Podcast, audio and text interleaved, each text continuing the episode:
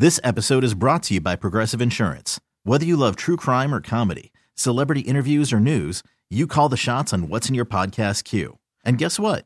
Now you can call them on your auto insurance too with the Name Your Price tool from Progressive. It works just the way it sounds. You tell Progressive how much you want to pay for car insurance, and they'll show you coverage options that fit your budget. Get your quote today at progressive.com to join the over 28 million drivers who trust Progressive. Progressive Casualty Insurance Company and Affiliates. Price and coverage match limited by state law. Tune in is the audio platform with something for everyone. News. In order to secure convictions in a court of law, it is essential that we conclusively. Sports. Got clock at four. Doncic. The step back three. You bet. Music. You set my world on fire.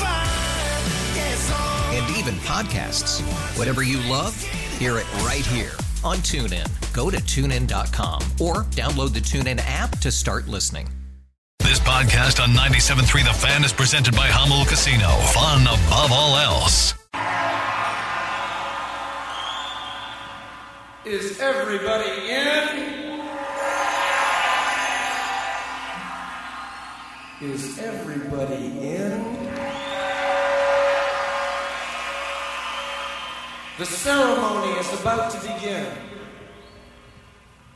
Wake up!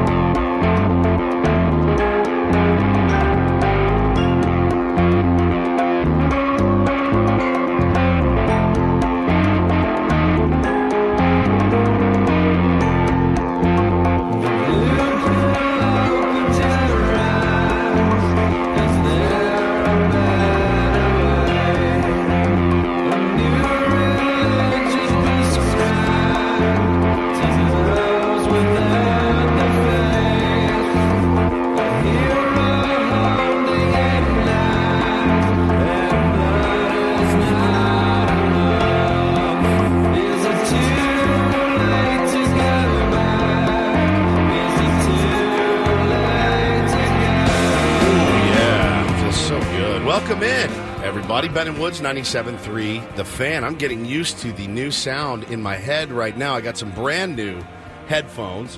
Uh, people had been, I think, I'm pretty sure, taking my headphones. I, I think I, I think both of these are mine that are in here. They're just old, loose headphones, and I'm pretty sure people have been rubbing their taint on them, and that's why I've been getting sick and and uh, I just decided I'm going to get some new phones. So I got some new phones. Now I'm getting used to the sound. It's deep and rich in my in my head. I hope it sounds good coming out over the airwaves. Sound sound normal? It sounds exactly the same. Exactly the same. Because it's actually The the, same mic. microphone that produces the sound. I the get it. headphones I get it. Nothing to do with it. I get it. Relax. Number one. Okay. So just relax. It's all good.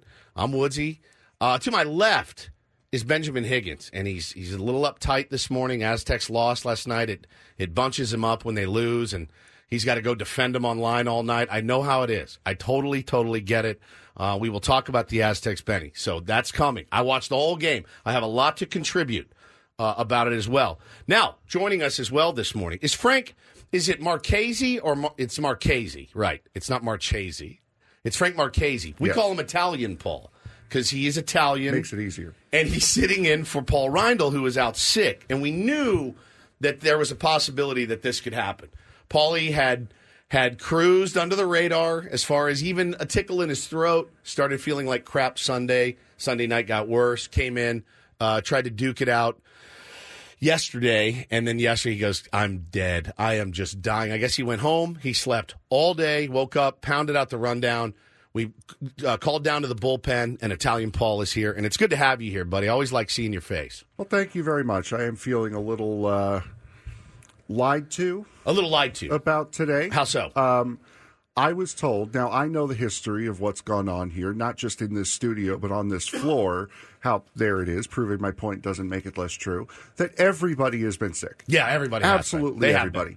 I was promised a hazmat suit, and I have the t- I have the right. I have it in writing. I was promised a hazmat suit, and I have not yet seen it. Let me let it, let's clue him in, sweet little innocent Italian Paul, about the ways of Odyssey and the way that Odyssey typically uh, will operate. I've been with Odyssey for a while yeah, now. I know. well, I yeah. mean, when we were hired here, we were promised a three-hour show. Uh, it was actually uh, it was a, a verbal handshake.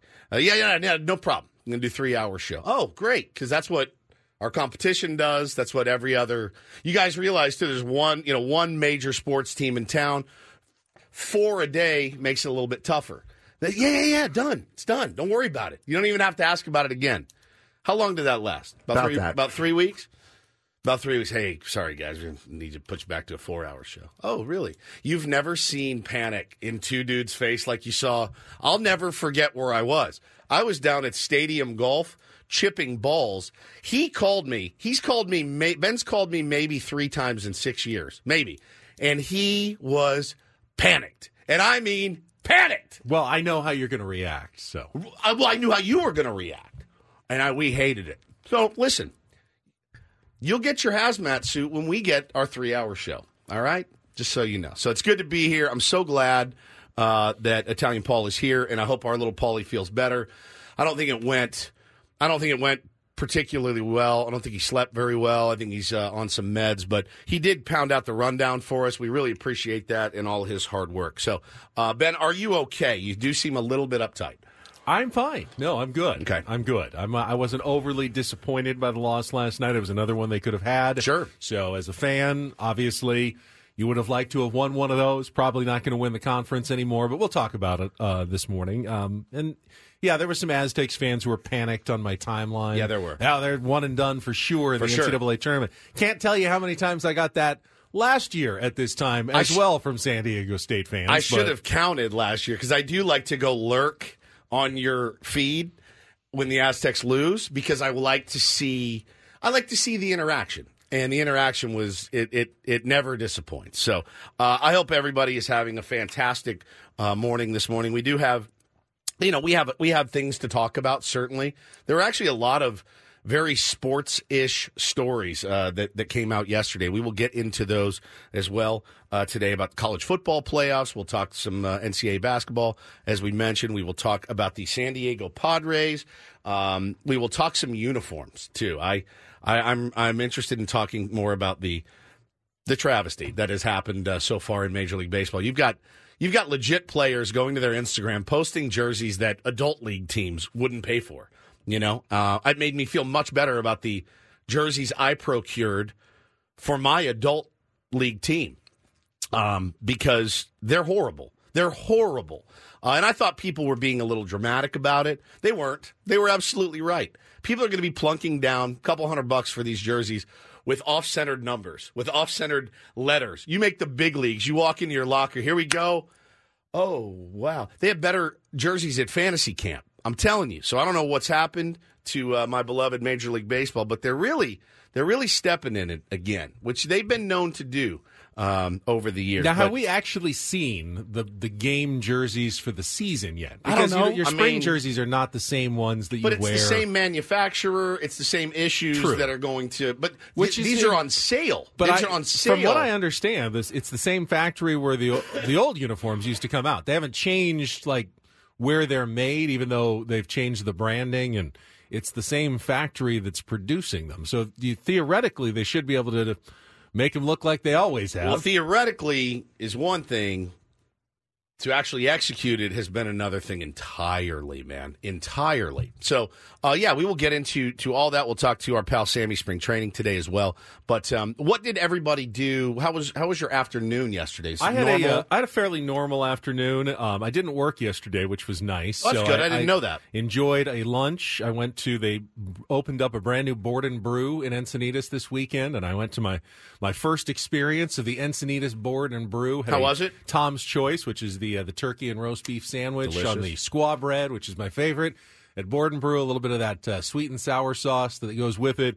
You've had it at the ballpark probably before, but usually I had to drive like 20, 25 minutes if I ever wanted a Board and Brew sandwich, which is a little much for me for lunch just It to is. go get a sandwich. But now it's like two minutes away from my house. So I enjoyed that for the first time, the new opening in that Trader Joe's shopping center in Encinitas. You know, it's not always a good thing when something you love It's too opens close. up too close to your home. I mean, a turkey sandwich with a lot of veggies on it. It's not the worst thing to have for a, for a lunch. It's true, but you start mainlining chips and Pepsis. didn't and get any the- chips, didn't get any Pepsi, and just the- got the sandwich. The sauce. yeah, the sauce is probably not the best thing for you, It's but so good, It does though. make it so good, though. Yeah. It's really, really good. Oh well, that's that's excellent news. I uh, am doing an undertaking. I was, uh, I think I must be out of my mind to do this, but Was walking around the house yesterday in a little bit of an existential crisis, as I'm known to have once a week at least, and I just wasn't feeling great, and and you know, was feeling a a lack of creativity, and then I looked outside and it was just dumping rain again. And i just went oh my god. When it like i was just in a mood right? So i looked at, the, at, at my bookshelf and i remembered that i bought this book betty it's called a thousand and one albums here before you die now that's a buttload of albums that is an absolute truckload of records to listen to Figure A- 12 songs or so on Yeah. every single call album. We're talking about 48 minutes to an hour we're talking 12,000 songs easily. Yeah, I mean, and, and a thousand records. And so I looked at this book, and the book is about, it's a good solid four to five inches thick. It's like an encyclopedia, it's bigger than a dictionary. So I start thumbing through it, and I go, I'm going to try it. I'm just going to try it. I'm going to, I'm, I've got some time. I'm not feeling like, you know, go and pound out notes on the computer. I'm just going to listen to some music, which I love to do. And so I started with an album by a gentleman of the name of Bob Dylan, who we've A. had. Aronson. We've had. You're not going No, I did not alphabetically. go Okay. alphabetical. I what happened was I flipped to, and it goes by decade, like 50s, 60s, 70s, 80s, 90s, 2000s, whatever. Flip it open. The first book, first thing it opens to is "Blood on the Tracks" by Bob Dylan. Famous album. Now I say famous album. I've never listened to it. I've never listened. I, I know one song off it off the top of my head, and I go, all right. And I don't even like Bob. I mean, I respect Bob Dylan, but I don't go and get in the car and be like, yes, let me get some Dylan on. So I laid down in my bed or on my bed and I listened to Blood on the Tracks from in its entirety. And I looked outside and the rain was coming down and I go, I get it now. I get it. I got it. It was a cool feeling of like you've been fighting against Bob Dylan and his weird jangly voice for 35 40 years. I sat down, I listened to it and I went, "Okay. That's one down." Now, how long did that take you to listen It's to the entire 40 album? Let me tell I'll tell you I can tell So you there's right no now. 18 minute tracks about John F. Kennedy's assassination on this particular album. Blood on the Tracks by Bob Dylan right here is 10 songs, 51 minutes. Okay, Yeah, 51 minutes. 51 minutes. So I listened to Blood on the Tracks. And you didn't do anything else while you were listening. You I, la- focused. I, laid there and like played on my phone a little bit, but Okay. I listened to that album in its entirety. And now I can say, oh, yeah, Blood on the Tracks, great record. I've listened to it. Because you say things like, oh, Sergeant Pepper's. Oh, yeah, I know Sergeant Pepper. You've never sat and listened to all of Sergeant Pepper's. You know what I mean? Like, you very rarely listen to an entire record.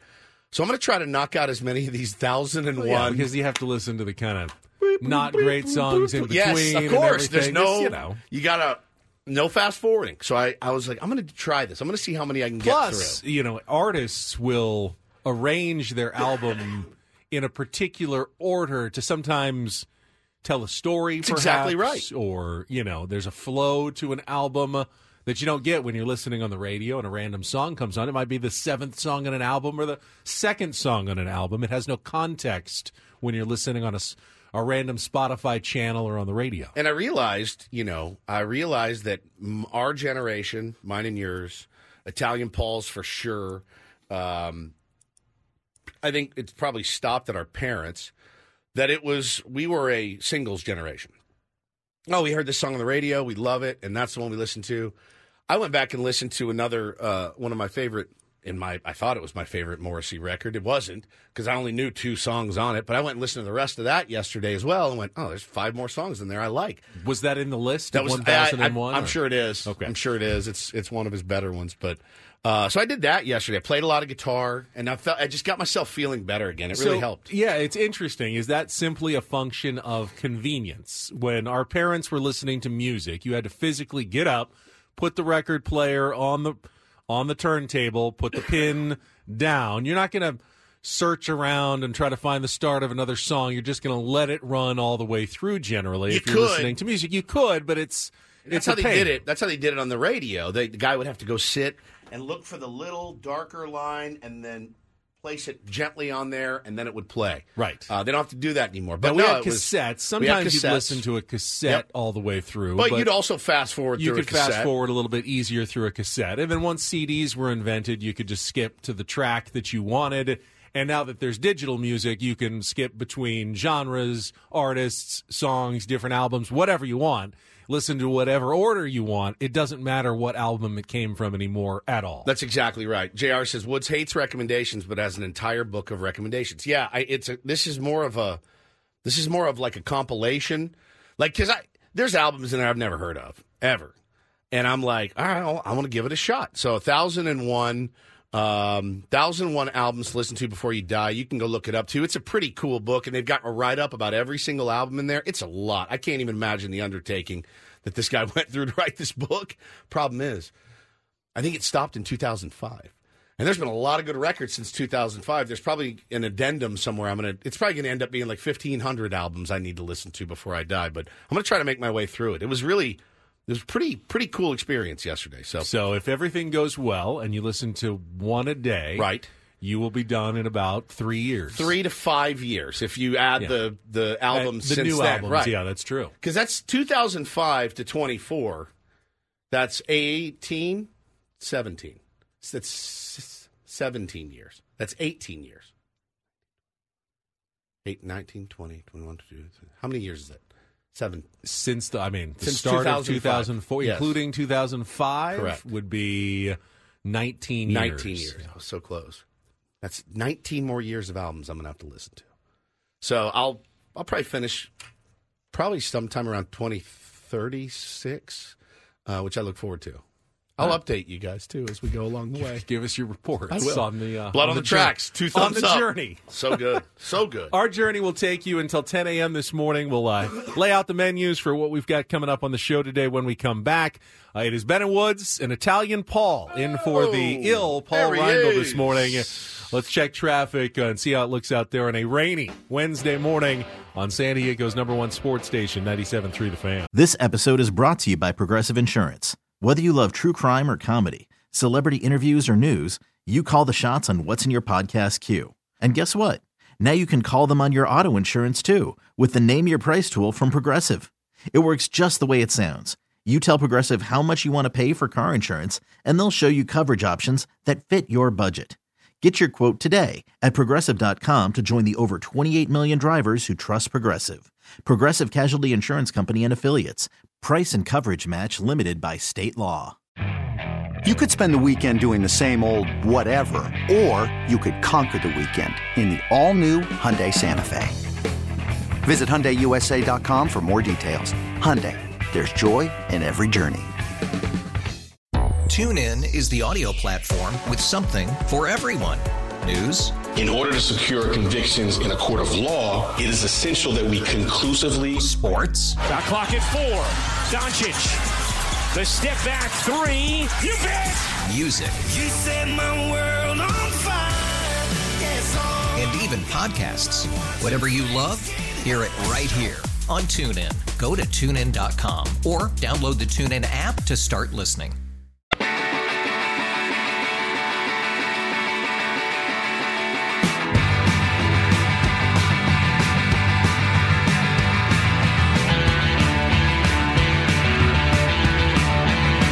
Did not expect a college football discussion to break out. Me and Italian Paul. Italian Paul, who's your college football team?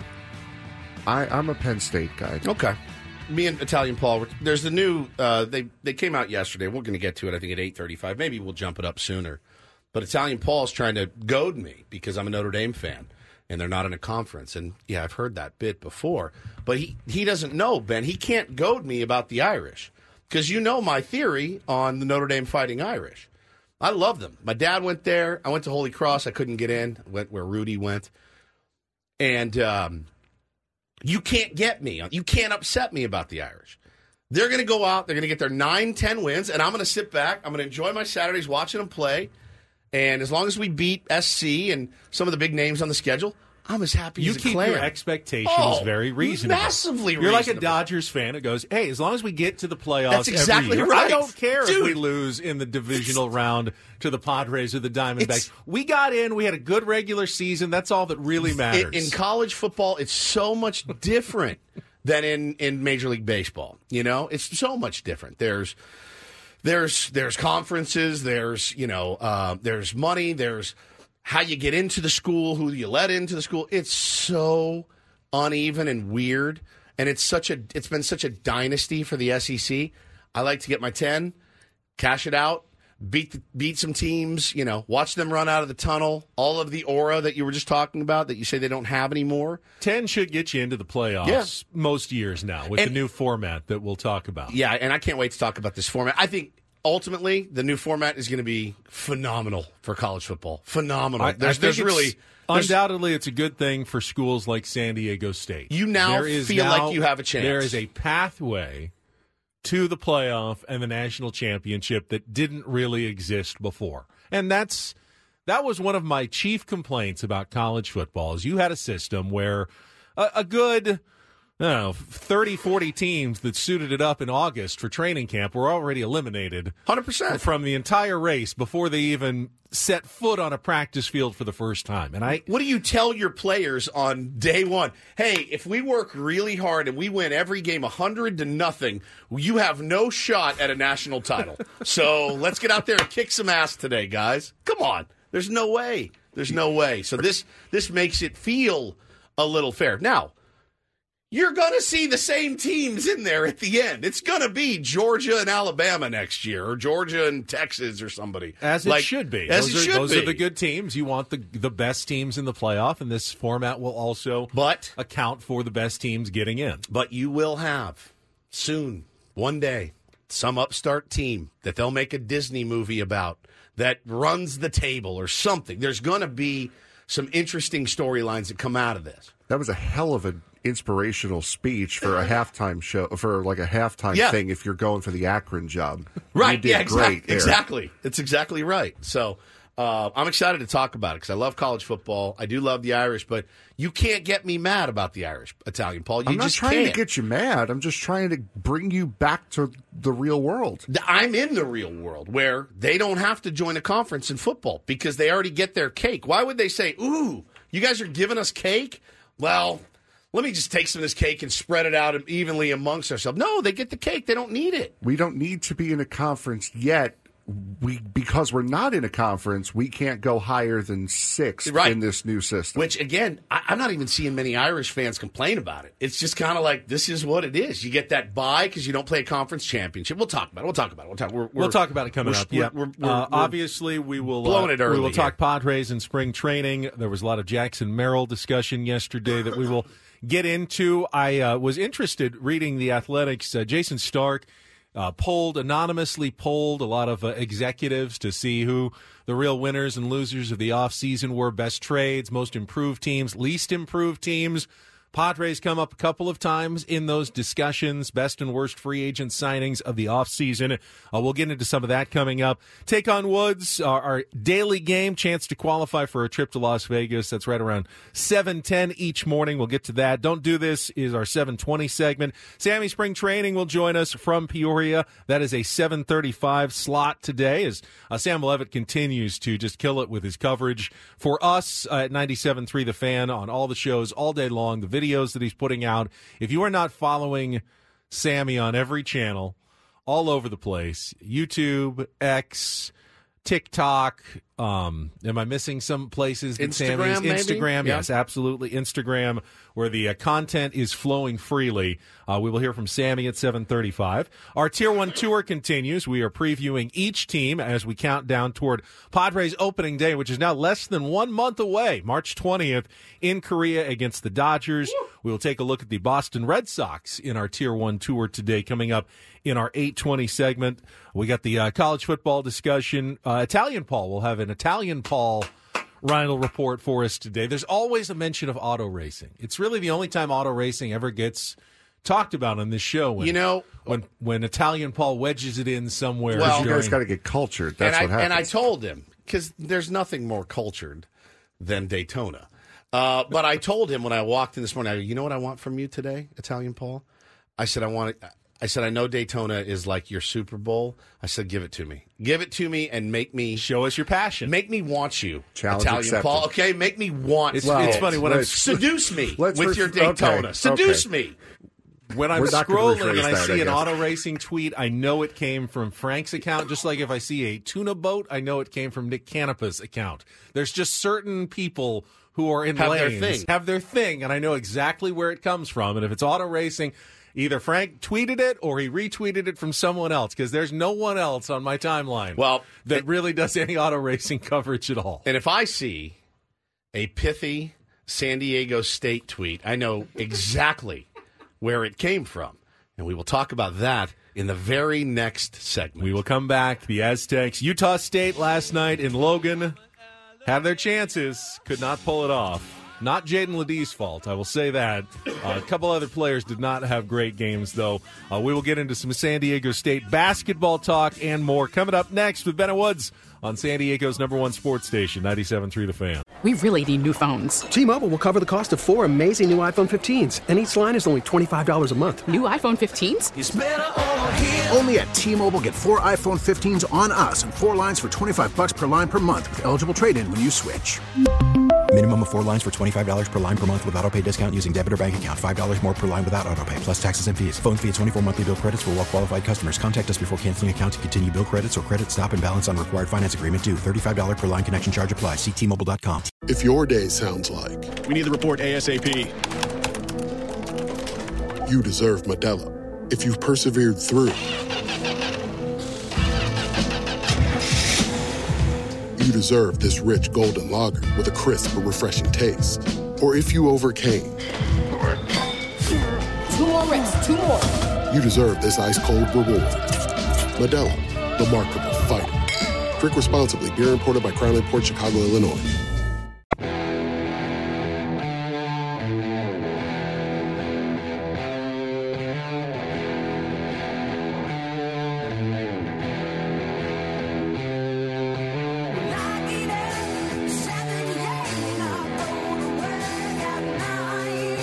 Good news and uh, bad news for college basketball. Aztecs fans this morning after their team lost 68 63 last night in Logan, Utah, to the now first place Utah State Aggies.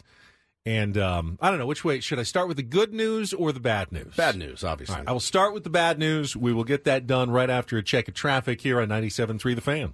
Uh, we'll start with the uh, bad news. The simple truth is that with the loss last night, the Aztecs fall to nine and five in Mountain West play. They are third place now, behind ten and four Utah State and nine and four Boise State. Best case scenario now, San Diego State wins the rest of their games, but even if they do so, they will need help to just uh, forge a tie somewhere at the top of the standings. They play Boise State at Viejas Arena, so they can beat they can beat the Broncos, but they don't play the Aggies again. And Utah State's next uh, three games are all against bottom tier teams in the conference. So their last game is at home against New Mexico. The Aztecs will need New Mexico's help at the end of the season just to have a chance at tying for first place. And at that point, it may come down to some massive tiebreakers if there are two or three, four teams that all have five losses at the end of the conference. The control of winning the conference is very much out of San Diego Sure. State's hands, and the odds that they lift another banner, regular season Mountain West Conference banner into the rafters of Viejas Arena, pretty low now after the loss last night. That's the that's the bad news and the bad takeaway from last night's game. Uh, the good news is didn't hurt them in any of the metrics. They gained number 18 in the net rankings, number 18 in the KenPom computer rankings this morning. It was another quad one game, so their 12th of the season, not considered a bad loss by any stretch of the imagination. They have no bad losses. Their NCAA tournament resume remains very strong. In fact, I wouldn't be surprised if uh, the committee would still consider them a four seed, which is where Sure. they were considered on Saturday when the the preview bracket came out. So it wasn't a, a punishing loss. It was just a missed opportunity to get a good road win. And now there really are no more opportunities for San Diego State to get that really good conference road win. They had many chances, came up short every single time uh, of their five conference losses. Four of them are by single digits on the road, most of them in altitude, and they had a chance to win just about every single one of them, and they were unable to pull it off in, in any of the occasions. You know, it, it it's not it's not a uh, it, look. The final score last night 68-63. I watched the entire game too.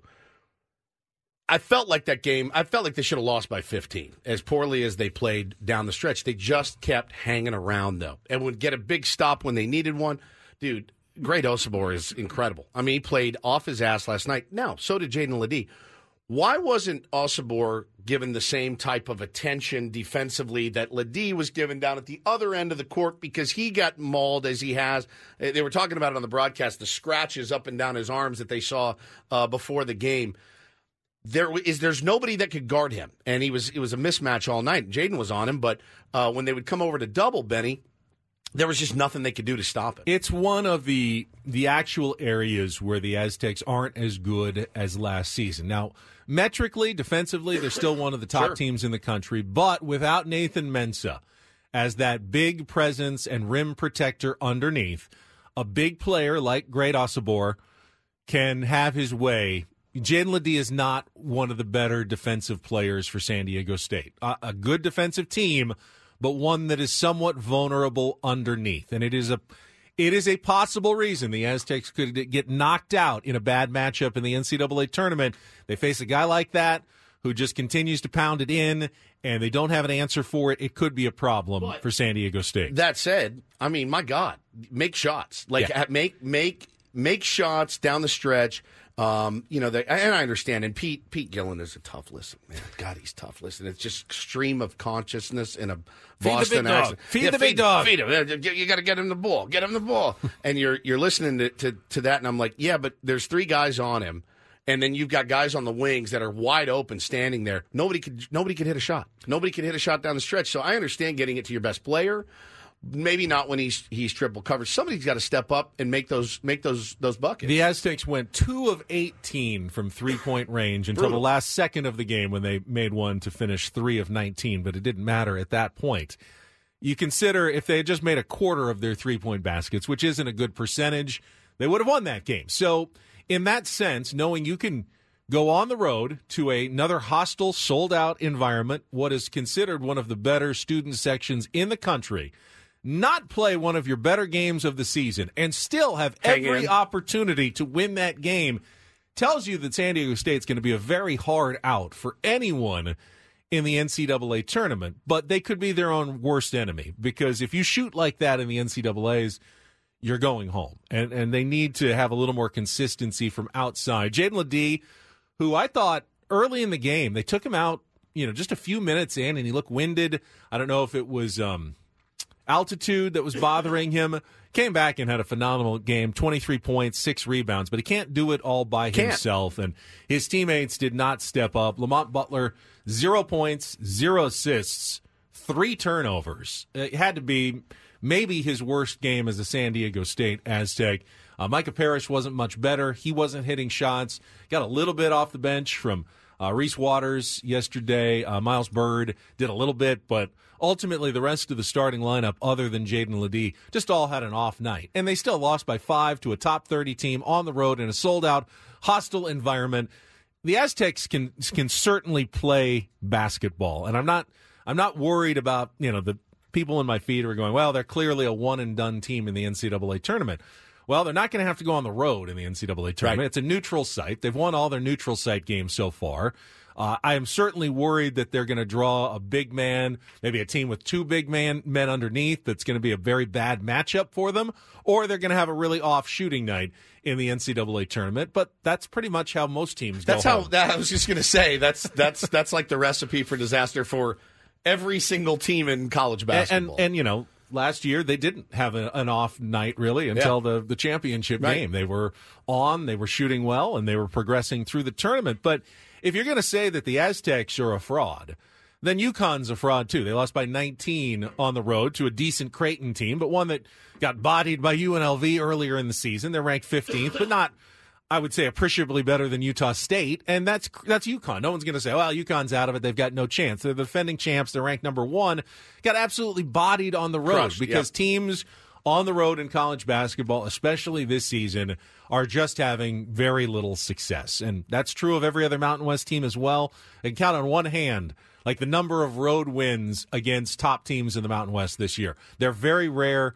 Usually something weird happened in the game that allowed the road team to get the win, and the Aztecs got zero of them. Well, and I'll so tell you- far this season. And I'll tell you what, man, the Mountain West uh, tournament is going to be it's going to be a bloodbath. It's going to be like a Royal Rumble, Ben. I mean, the the teams at the top of the heap and hell, even the teams, you know, near the middle have have played really good basketball this season. It is a really really uh, tough conference, one that you should feel pretty proud of at, at being, you know, near the top of. These guys can play they can absolutely play. And they're talking, you know, six teams going to go in the tournament from the Mountain West. So um, that tournament is going to be bananas. Remember, we talked about it earlier, though. The Mountain West format for the tournament gives the top five teams a bye into the quarterfinals. And if you finish sixth or below, you have to play at a fourth game, an extra play in game, essentially, which makes it much, much more difficult. I don't think a team that's ever been beyond fifth has ever won the tournament and had to go through the four games to, to win the whole thing. Right now, San Diego State is a half game out of sixth place. Uh, essentially, if they lose anything that they're not expected to lose going forward, they could really cripple themselves in, an, in a Mountain West tournament situation. So now they have to take care of business. They get a road game at Fresno State. That's one you have to win. I mean, Fresno State's not good. They're four and nine in the conference, but I guarantee you it'll be their biggest game of the season on Saturday when San Diego State comes to town, um, and they will be ready to play. So you know you can't now you can't lose any of the games the rest of the way. Essentially, maybe you'll finish tied for first, maybe you'll finish second. Either way, that's okay for the conference tournament. But you lose one more, you may find yourself in that fifth, sixth area where all of a sudden the path even to a Mountain West tournament title is is pretty dicey. Now they're going to get into the NCAA tournament either way. Yeah, they're they're going to be in the tournament. Nothing to really really worry about. But uh, man, I, that that tournament of these teams just cannibalizing each other is going to be it's going to be high drama. Yeah, and and that's part of it as well. Uh, you know, you're comparing you're comparing this year's Mountain West to maybe previous year's Mountain West teams, and that's not not really a fair comparison. When San Diego State ran through like last season, they weren't facing the kind of competition on a night in night out basis that they've been facing this year in the Mountain West. The teams are simply better. There are more of them that are deeper. The competition is much better in the Mountain West. You can't expect to win quite as many games when you're going up against good competition. It's the same if you're playing in the, you know, the Big East. Yeah, of course you're going to lose some games Sure. when you have to go on the road and play UConn and other good teams. It's like that in the Mountain West this year. You're projecting six teams in the NCAA tournament field. You got to play. That means five road games against NCAA tournament teams in their conference in sold out gyms. Those are tough, tough games to win in college basketball. They'd be very tough for everybody, as UConn showed yesterday when they played one of their better teams on the road in the conference and got absolutely destroyed. Purdue lost on the road this week. They were number two in the country. Teams lose on the road in college basketball. Aztecs have not been able to get that signature road win though. Not That's in conference. Not in conference. Gonzaga's still a, a Sure. decent win. They have some good neutral conference wins. St. Mary's, who has barely lost since they played them, uh, is up in the metrics and is going to be the NCAA tournament. That looks like a really good win. So, what is your message to Aztecs fans? Tranquilo, tranquilo, relax, right? Yeah, I mean, you know, you're It's gonna, always you're going to be nervous when Yeah, they play because if they don't make their shots, they're not going to win. you just hope that Brian Dutcher, who has been there many times before, will you know, have the right preparation, be able to say the right things to get his team in the right frame of mind where they're feeling confident and hitting some shots when it really does matter, which is not now. It's in four weeks from now when it's conference and NCAA tournament time. And that will determine whether this season is ultimately successful, a little bit disappointing in the end. Yeah, just they had so many chances to to you know, I mean, and again, they hung around and they played really good defense yeah. when they needed to. Had some big steals, some big blocks down the stretch, and just couldn't convert.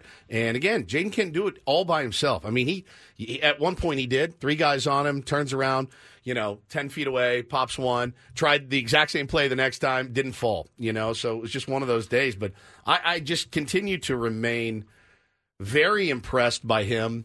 I also continue to be very excited for the future. They've got some young kids, Benny, that are so flippin' fun to watch. So, I mean, look, it's it's it's a program that's in a good place and headed in the right direction as well. You can't really get too upset about a loss like that last night. Yeah, I, I, don't think the officiating was as bad as some of the other games. I don't think so either. I thought it was actually pretty fair. But there were, I mean, they only had two fouls called on them in the first, what, 19 and a half minutes of the game, uh, which meant Utah State did not have to worry about foul trouble the entire game, which is something that you know, the Aztecs have exploited, especially at home when they get more whistles.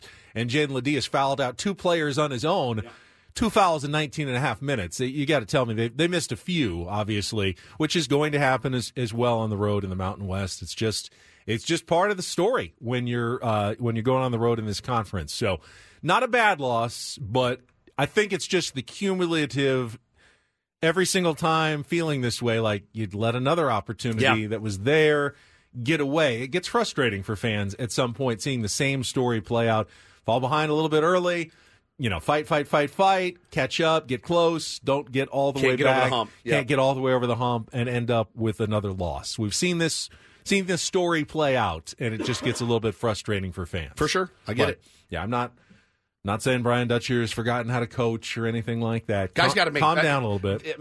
Wide open shots, you know, they're, they're not all going to fall, but you know, like you said, you make half of those or a quarter of those, you probably win that game pretty easily. Again, I thought they got outplayed in the second half. I really did. Yeah. And every time I'd look up, I'm like, oh, they're down four. What, am, you know, nothing to get upset about right now.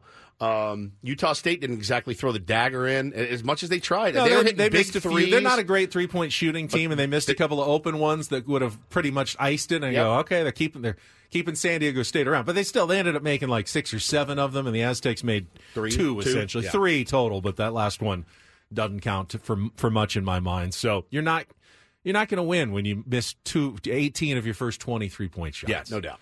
All right, um, let's. Uh, we got a couple minutes left. I saw more positive, glowing reports from Jackson Merrill's outfield transition already, which is very hard to say, considering he hasn't played a single spring training game yet.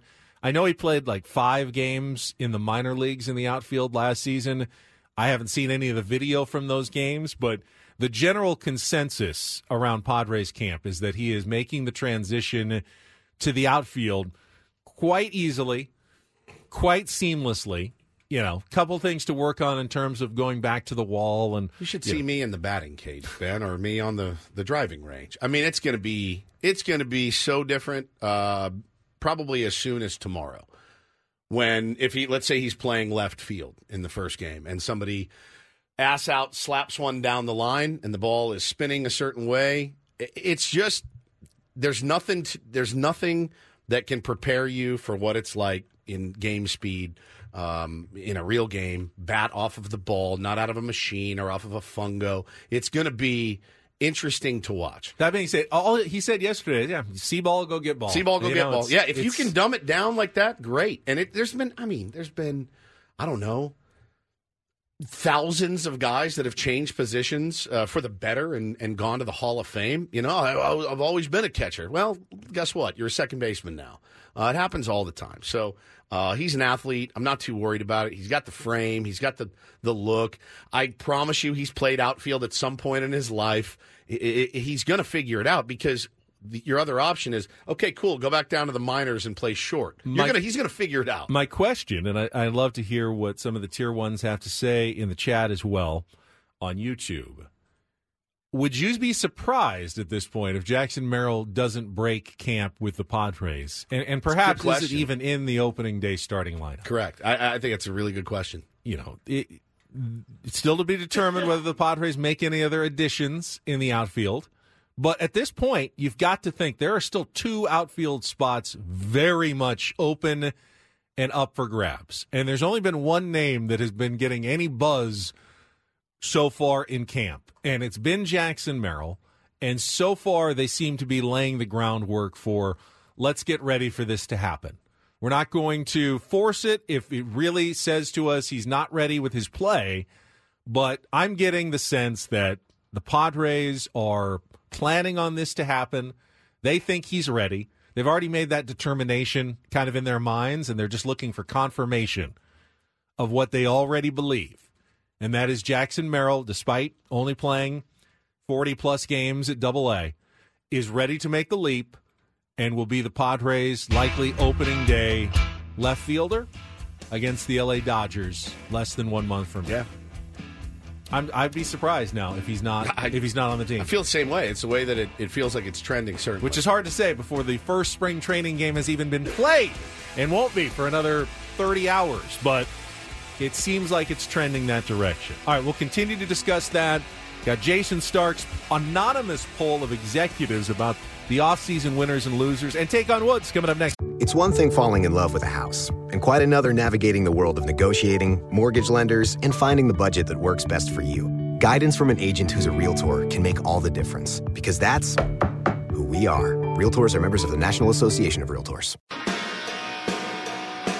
Seeing a lot of head nodding out there from the Jackson Merrill opening day outfielder for the San Diego Padres camp. It's Ben and Woods, hour number two here on a Wednesday morning on 97.3 The Fan. Wesley makes a good point in the chat. Left-handed bat in Merrill, so yes, he'll start unless they sign trade for a player. I I think even if they acquire one more player, he's still in good position to be one of the starting outfielders. If the Padres sign a center fielder or trade for a center fielder, you could go with Jurickson Profar as your your opening day left fielder if you didn't feel like Jackson Merrill was ready. At this point, though, you don't really even have other options. I, there's got to be at least one trade or signing coming between now and opening day. I mean, we've, we've been saying this like a mantra for 60 days, it feels like. And, and to get to this point and not be there yet is a little bit odd, certainly. Um, I don't.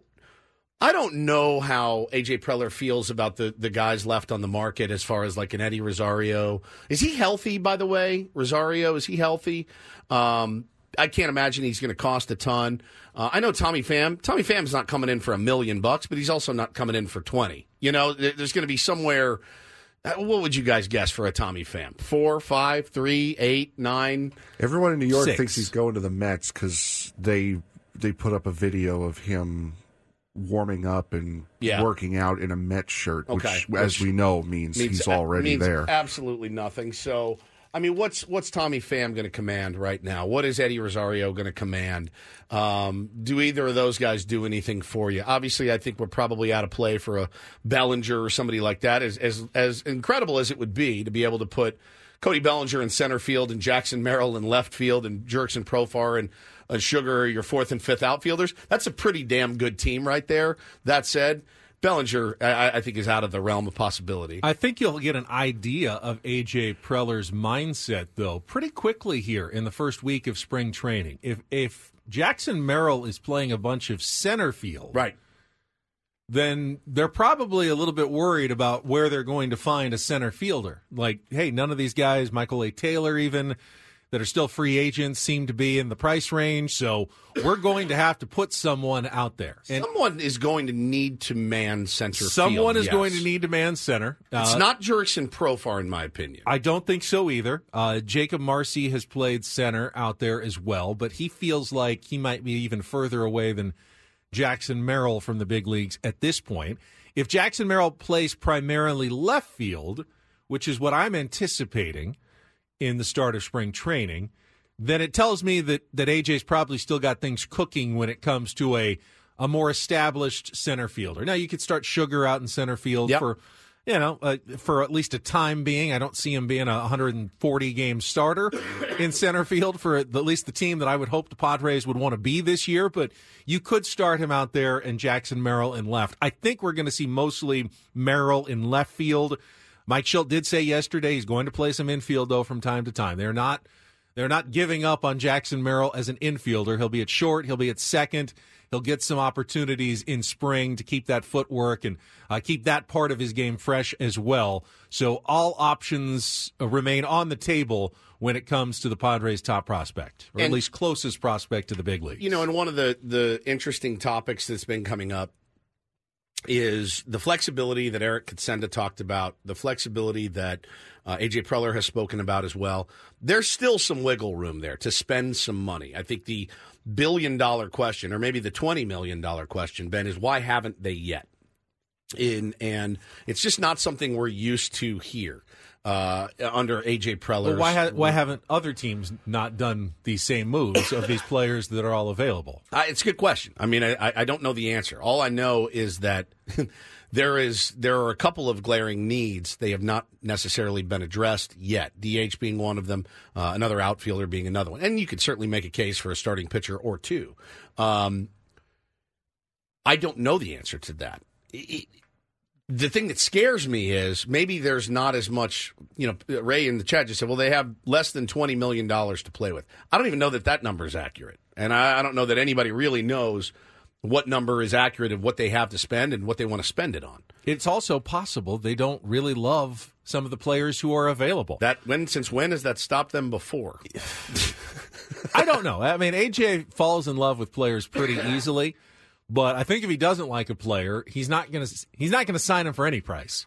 Hey, he's only a million dollars. Let's sign this guy. Yeah, but I don't like him. He's done that before with Eaton and Dahl and I, mean, the we didn't like those players. I think AJ liked those Yeah, players. I maybe. think that's why he signed them. I don't know that he's going to sign a player he doesn't like It's just simply weird. because it's weird because they need that position. it, the, the weird part is is that in the years before when you felt like the team was actually lined up pretty well and you had your starting nine you had a decent bench they continued to add now when there are clearly clearly glaring holes you're not adding those you're not adding those flyers you know i mean you're just not you're not doing it and i don't know why Need a contestant for Take on Woods? Phone lines are open right now, wide open if you'd like to be our contestant. We had a winner yesterday outright qualifying for the trip to Las Vegas, the concert tickets, the whole shooting match. Give us a call, 833-288-0973. 833-288-0973. We'll play here in three or four minutes, but get on the line now. Uh, Frankie, put you on hold. Did get uh, some news yesterday from Dave Roberts, who announced that barring anything unexpected, uh, Yoshinobu That's Yamamoto. in the right. That's in the po- report. That's in the report. no that's all right we can get Oh, it again all right, we'll hit it again We can That's hit it again later. yeah Uh, that's fine the long show Yoshinobu Yamamoto and Tyler Glasnow will be the two starters for the games against the Padres in Korea. as i expected My question for you is since Yu Darvish and Joe Musgrove are likely the starters for the Padres in those games, do you arrange it so you get the Japanese Japanese matchup? Sure. yeah You know, do you talk to does Mike Shildt talk today? Hey, are we doing Y- Yamamoto Darvish in the first game or the second game, Yeah, or do Glasnow, you, you simply ignore what the other team is doing and go, "Hey, we we want Musgrove to go first, and if they're going to do Yamamoto first, then it's that's the matchup." Or do you do you create a little theater? Do you create a little storyline and have the two Japanese pitchers pitching against each other in Asia in the same game? I think you have to. I Yeah, think it'd be incredible. I, you know, listen, you know, don't. I know what Major League Baseball would like. Oh yeah, that's exactly right. That's exactly right. Um, I don't. It's not a major concern uh, of mine at all, but I do think I, do- I do think that would be really good theater. There has been, um, I saw a stat yesterday. No major league pitcher has made their debut, their starting debut on opening day in like 60, 70 years. And Yamamoto could be the first to do that if he gets the opening day start for the Dodgers. Yeah, it would be pretty cool. There was some uh, an update. Kevin Acee uh, dropped a, a little update to a story he had written about Jackson Merrill. Uh, he said, "Yu Darvish will not pitch in a Cactus League game until at least Sunday." Now he was scheduled to throw tomorrow. Uh, Yu Darvish was probably going Oh, no, to it throw was Musgrove the- and King. It's Musgrove and King. That's King right. is not going to throw. He's going to throw another side session, a live bullpen. Okay. Darvish has just said, I would rather throw a live BP than get into a game this Sure. week. So he's pushing back a few days as well. So it looks like uh, Musgrove is going to be followed by Matsui and some of the other bullpen guys tomorrow for the, the Cactus League opener. I don't think this is. I don't think this is cause for concern on Yu, Darvish. Like he's not ready. This is simply how he likes to do his process, and it doesn't involve getting on the mound for one of the first Yeah.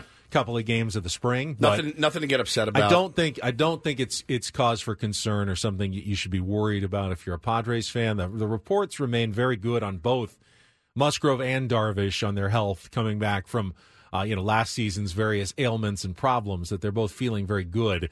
Uh, Darvish seemed like he was a little less sharp maybe in a couple of his his sessions, and he just would rather work perhaps behind closed doors as opposed to in Yeah, the, yeah, as it know, was reported, Peoria uh, Stadium. Yeah. As it was reported, tinkering on the backfield. So Yeah. the guy he loves to tinker, and uh, Mike Shildt has said, "quote He's in a really good place, recovering well. It's just a matter of uh, he's earned the right to decide when he wants to compete in a game in spring training. A- And again, I love that. I think that's uh, that's knowing your player and."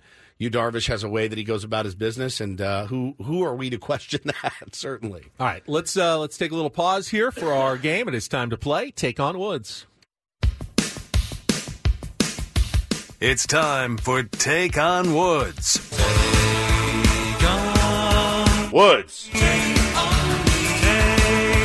Woods. Take on Woods is brought to you by Valvoline Instant Oil Change. It only takes 15 minutes, and you don't have to get out of your car. For directions and discounts, go to SoCalOilChange.com. That's SoCalOilChange.com. Woods has left the studio, as anyone on the YouTube stream can clearly see. And we welcome Brandon in as our contestant this morning. Brandon.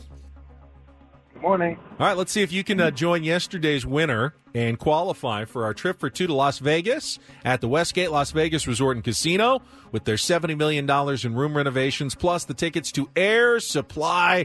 The duo continuing to play more than 130 shows a year worldwide. They'll be at the Westgate May 31st and June 1st at the International Theater. Tickets are on sale at Ticketmaster.com. Brandon, here are your category choices this morning. Gonna be good. The word gonna, the key on all those answers. Call me Jim, musical artist named James. And Sailing the Seas, those are five different bands with names starting with the letter C. So, gonna be good. Call me Jim or Sailing the Seas, Brandon. What would you like to play? Uh, let's do Gunna. Gonna, gonna be good. All right, most musicians don't seem to think the phrase going to rolls off the tongue very easily, so they often substitute it with the word gonna. Today on, today on Take on Woods, I've got five song titles that include the word gonna. Prize drawing. First question is our two second song. Italian Paul will play a short clip of music. Uh, you need to give me the title and the artist to score that point. Brandon, are you ready to play? Yes, sir. Frankie, you ready to go? All right, 60 seconds on the clock. Again, the category gonna be good. Your time begins when Frankie plays the music. Good luck, Brandon. Let's take on Woods.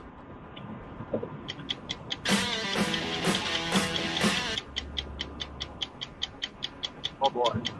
Which worldwide number one 1987 hit by Rick Astley is the song you play when you rickroll somebody?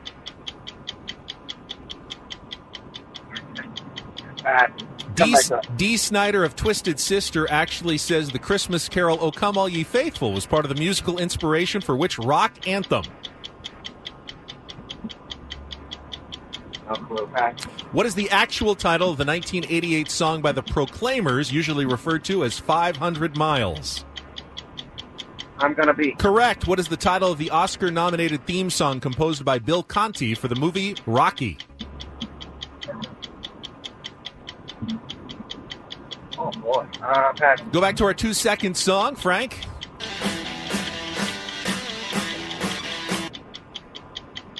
Oh god, Jimi Hendrix. I don't know the name of the song. Ah, that's a one pointer. Brandon, put you back on hold. Don't think that's going to hold up. You got I'm Gonna Be by the Proclaimers. That was Are You Gonna Go My Way by Lenny Kravitz. Never Gonna Give You Up is the Rickroll song. We're Not Gonna Take It by Twisted Sister. And Gonna Fly Now from Rocky and Bill Conti. Let's bring Woods back in for what I believe is an inevitable victory today in Take on Woods. He is on his phone. He is scrolling. If he's paying searching. attention, it would Yeah, be a lot easier. All right. Brandon's score is locked in. Woods doesn't get the category. Gives it a, an extra degree of difficulty for him. Reset everything. 60 seconds back on the clock. Your time begins when Frankie plays the music. Good luck, Woods. Let's take on Brandon.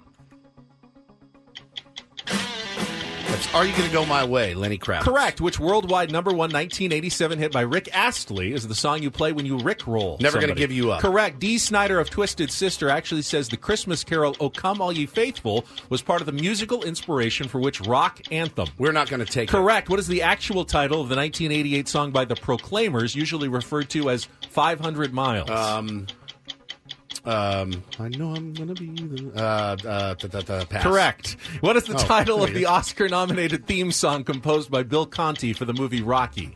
Um, gonna fly now. Correct. Yeah, I'm gonna be. You Uh, said it oh, as you were okay, good. singing it, Thank so I'll you. give it to you. Five one. That is a win for Woodsy today in the category "Gonna Be Good." Gonna Are be you- good. Are you gonna go my way? Never gonna give you up. We're not gonna take it. I'm gonna be and gonna fly now. This is uh, this is some like interesting breaking news. You guys see that uh, Eric Hosmer now has a podcast, and he has just tweeted about it. And I'm very interested to listen. I would like to maybe play the entire thing on the radio. What's it about? is it about baseball? So here's what it says. Ways to spend thirteen million dollars in your off time. Nine million. dollars a shot. Nine million or nine million. Nine minutes ago. Excited to take on this new challenge, Moonball Media, and our first project, the Diggin' Deep podcast. The playing days are unfortunately over, but I'm committed to giving back to the baseball community that helped shape my life. Episode one live now. Now, when I was out there waiting to come back in, I, li- I clicked on it, and he was talking about, and we'll, let's play some audio from it. Uh, he was talking about how he has been mischaracterized in the media. Uh, the very first little blurb and clip that we saw, which is weird I believe because he's talking about a lot of us. I would say. I. I would never know. I've never spoken to the man. No, no, but we've characterized him Sure. a few times, Sure. as Yeah. have other people in San Diego. Yeah. But I doubt it's the Kansas City media that he thinks has mischaracterized him. This is going to so be it's probably riveting. probably about the San Diego media that he's talking about. All right, so I want to I want to Uh, pull some from this. I want to play that as well. Um, we'll do that later. We'll work on that right now because I have to hear it now. I need the melody to be resolved in my head. I have to. I want to share it with you guys as well. Um, Moonball Media is an interesting uh, name too for this media company. So is that an official retirement announcement? I think so. well? I think so. The playing days are over. He's Oh, not going to try to l- latch on to any team at this point for the MLB minimum. I think it sounds like it's over right now, Betty. Wouldn't you have called it if you were him Ground Ball Media? That's a good point. Wouldn't that have been a little bit Maybe better? you're mischaracterizing him. It's like me calling you know, my me- uh, Slim's Media Company. I, you right? know, most people who launch a new podcast love getting a little publicity. Well, there he's about to get some. Would he like to come on the show to talk about his new podcast? Would be the first time Ben and Woods have ever spoken to Eric Hosmer ever. First time. Send that invitation out his way. All right, uh, don't do this though. Is, is coming up next, and uh, we didn't talk about this. There was a, a football story from uh, a punishment over the weekend that Yeah, we didn't get to little as well. PED So yeah, we can talk Oh, about some. PED action. Oh, and then one of the uh, coolest audio clips you are Ah, I going like to this hear. one. This is really, really good for Do Do This, a nice positive vibe story. All coming up after a check of traffic here on 97.3 The Fan. We'll be right back. Don't do this. It's time for Don't Do This. What were you thinking? Three stories from the world of sports that make us all shake our heads. Why? How many times do I have to tell you? I'm sorry, I fudged up, guys. You idiot. You moron. dumbass. The apple sometimes does far fall from the tree. Don't do this Do not tweet that. with Ben and Woods I like a Nickelback song or two. on 97.3 The Fan.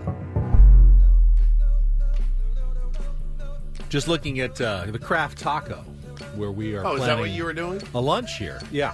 Uh, we have uh, a sponsor for Don't Do This. It is brought to you by the Craft Taco in Sorrento Valley.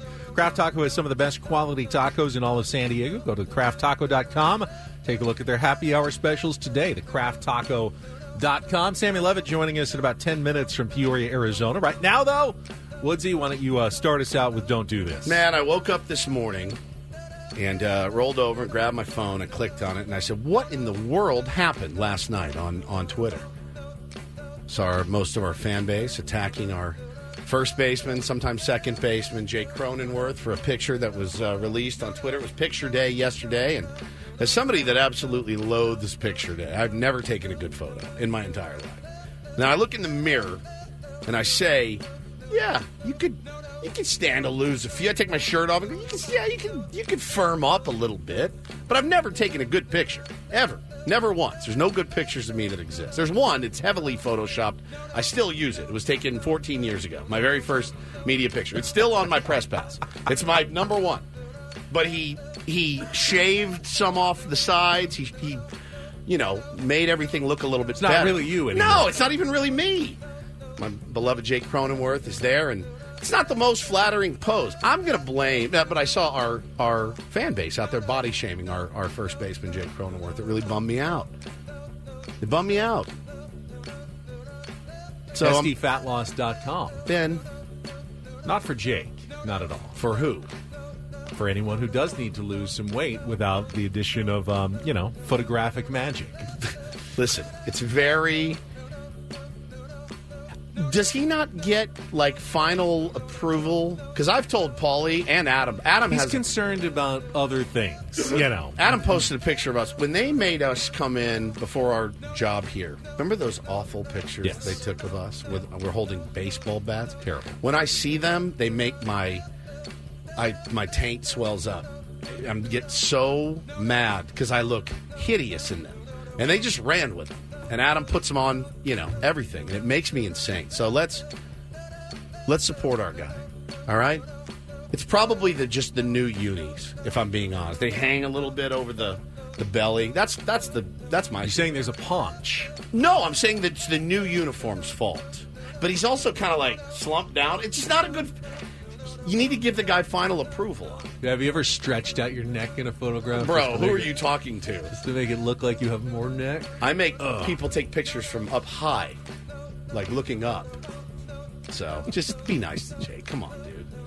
All right, I will go to the NFL, uh, where Las Vegas Raiders quarterback, probably only for a temporary time now, Jimmy Garoppolo will miss the first two games of next season for violating the NFL's performance enhancing drug policy. Now, it's not a four game suspension, which is the typical steroid suspension. Oh. It's believed to be a prescribed medication without receiving the valid therapeutic use exemption. A lot of people are speculating this could be an Adderall, Adderall. type Yeah, situation 100%. for Jimmy G. The consequences, though, pretty large. And I'm not talking about simply two lost paychecks next season. The Raiders are expected to release Jimmy G before uh, the fifth day of the new league year next month to avoid paying an $11.25 million roster bonus. Now, that was likely to happen even had he not tested Correct. positive, but it also means that his guaranteed salary will likely void next year due to the suspension.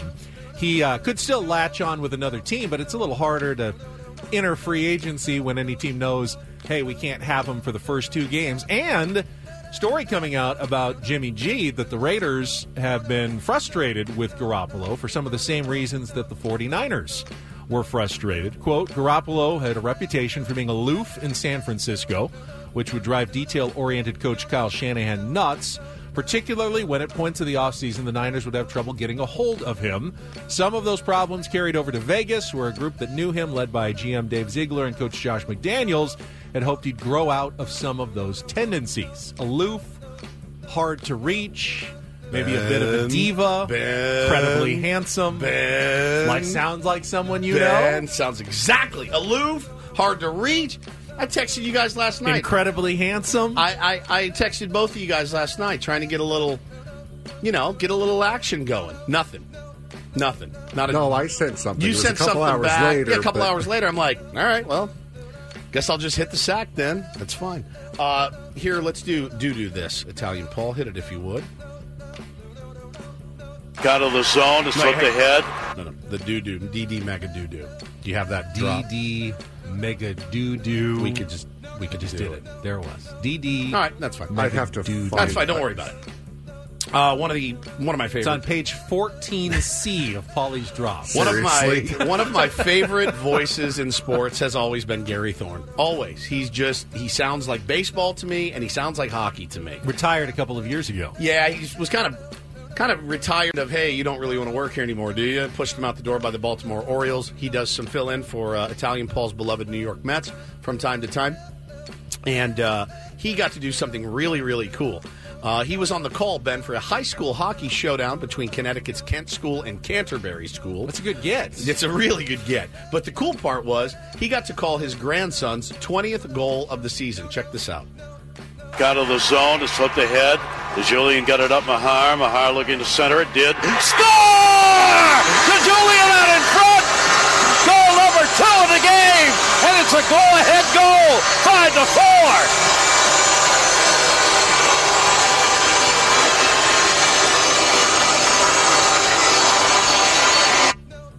Pretty awesome. It sounds great. Sounds like he always did. Awesome, unless you're the student broadcaster who had to step aside for Gary Thorne for that game. Oh, give me a break. If you're the student broadcaster, is when you say, I'd love to sit and observe you do this. It was great. That's pretty uh, fun. Don't do this. Don't and do do this for a Wednesday. That was Don't Do This with Ben and Woods on 97.3 The Fan. All right, when we come back, we will head out to Peoria, Arizona, our daily check in with Sammy Spring Training. He's absolutely killing it. And tomorrow, he'll actually have games to get to go witness and cover as the Cactus League schedule gets underway. Update from Sammy coming up next with Ben and Woods on San Diego's number one sports station, 97.3 The Fan.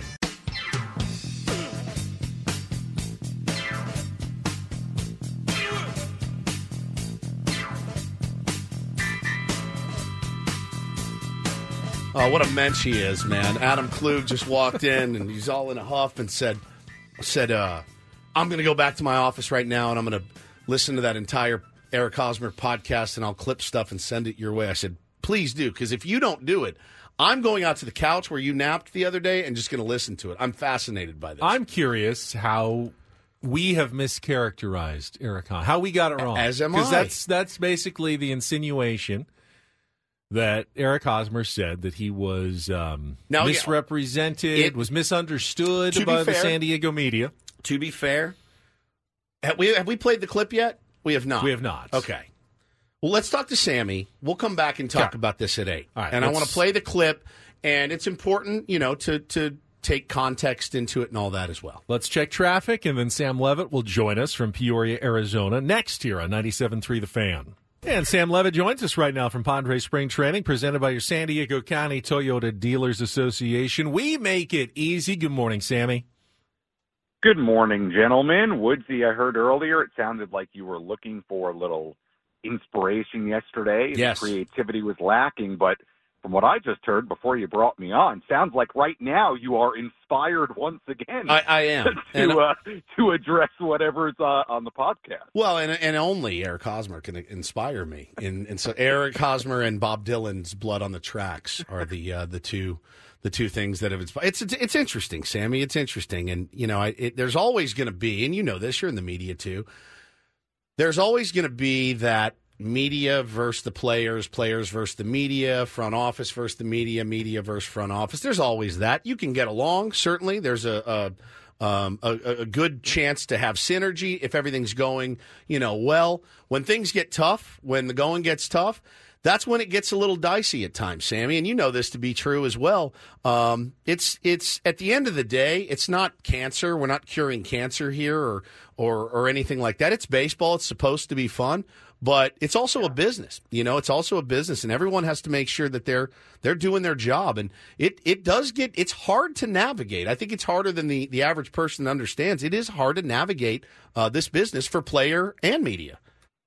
Yeah, and I think you make a, a good point and a, a more general point in the sense of I, I think people sometimes have to remember, and, and I have not heard the podcast. I have not even heard any clips or, or anything, so I'm not addressing anything regarding that.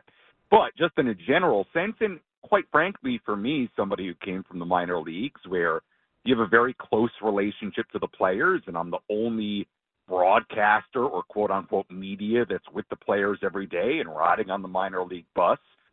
You, you then show up in a major league clubhouse and there's a there's a lot of media and, and you know there are some different dyna- uh, dynamics and um, you know certainly you, you try to you know ask fair questions you try to do your job but also balance with the fact that you, you're dealing with you know these players throughout the course of an entire season. And you know I think it's it's you know I'm, I'm just kind of rambling here on on the media part of it but for example when when we talk about last season here with the Padres we had talked about it I think you know the time and place for really focusing on what transpired last season probably was in the last week or so but we will get to a point in spring training where you've sort of already asked all the questions you can ask about a year ago and and then you have to to move forward and, and look towards what really matters on the baseball field for 2024. So, uh, yeah, it's it's always an interesting dynamic and how you you deal with it day to day and balance doing your job and asking good questions with you know the, the fact that it is a very very long season and, and you interact with these guys on a daily basis. You know, and, and we'll bring this up again more in the next hour when we play some of this audio. But I think one of the questions that, that I'll get sometimes is, you know, why why did Eric Hosmer get so much criticism compared to Jake Cronenworth? Both have been somewhat disappointing uh, offensively at first base for the San Diego Padres. Uh, you guys just like Jake better, so you treat him, uh, you know, more kindly than you did Eric Hosmer. And for me, I think um, it's the responsibility of the media not to make a player look good or to make a player look bad, but to try to understand where that player is coming from at the very least. Sure. And I know baseball is a very hard sport. And I will I will always respect a guy who says I am I am just struggling. It's I'm it's, terrible it's hard right right, now. Yep. And I felt like we got that from Jake. When he struggled, he never sh- he sh- he never shied away from it. He didn't hide from it. He knows he's struggling. He admits he's struggling. He's continuing to work on figuring it out. And there's been some obviously criticism of his performance, but it, he's got some self awareness to it. And I think with Eric Hosmer, you always felt like he was also struggling, but he didn't bring that same self awareness about those struggles to the position. And I think it's frustrating as a fan. So I try to convey that as a member of the media when a player doesn't seem to acknowledge what seems so obvious to the rest of us Yeah. that you're struggling. Why can't you just say that? And we'll, hey, then we'll we'll let it be known that the guy knows he's struggling and you know he's doing what he can to try to figure it out. But when you can't even acknowledge that, it's hard to then be on your side and defend you and go, yeah, I, I think this guy understands. He gets it. He doesn't. He, he doesn't really get it. And Sammy, you know it. You talk to a thousand players in, in your career. You know, there's guys that get it, and there's guys that don't. And we always love the guys that get it. And they may not be the best players on the field. They may be the Brian O'Grady's or the Matt Strahms or whatever. But those guys get it. They get it. They know. Yeah. They know when to say like, "No, I'm I'm, I'm absolutely ass right now. You have every reason to boo me and and whatever." And I mean, what do you say? It's so disarming. Yeah, you well, you better get it together. No, I mean, of course, like. Like you, you're a human being. You've got a family, and you've got bills, and mm-hmm. you've, you know, done this or done that. Like everybody understands that. Well, we, we took sort of a circuitous route to getting to talking about Jake Cronenworth, but yesterday I recorded what what I thought, and I'm going to put clips out and put the full thing out.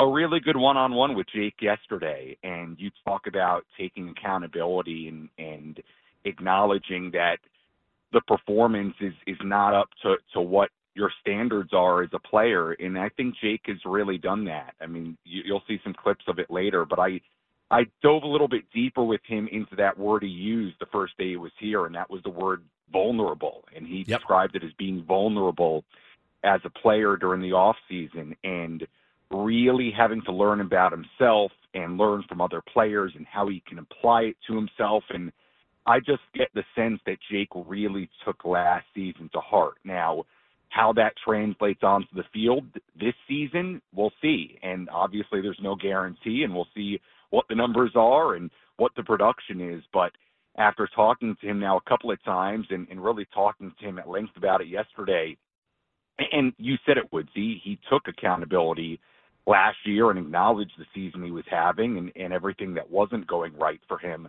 I, I certainly think he's learned a lot of lessons. It seems that way to me. Whether that translates or not, to be seen. You certainly hope it does for for Jake's sake and and for the Padres' sake.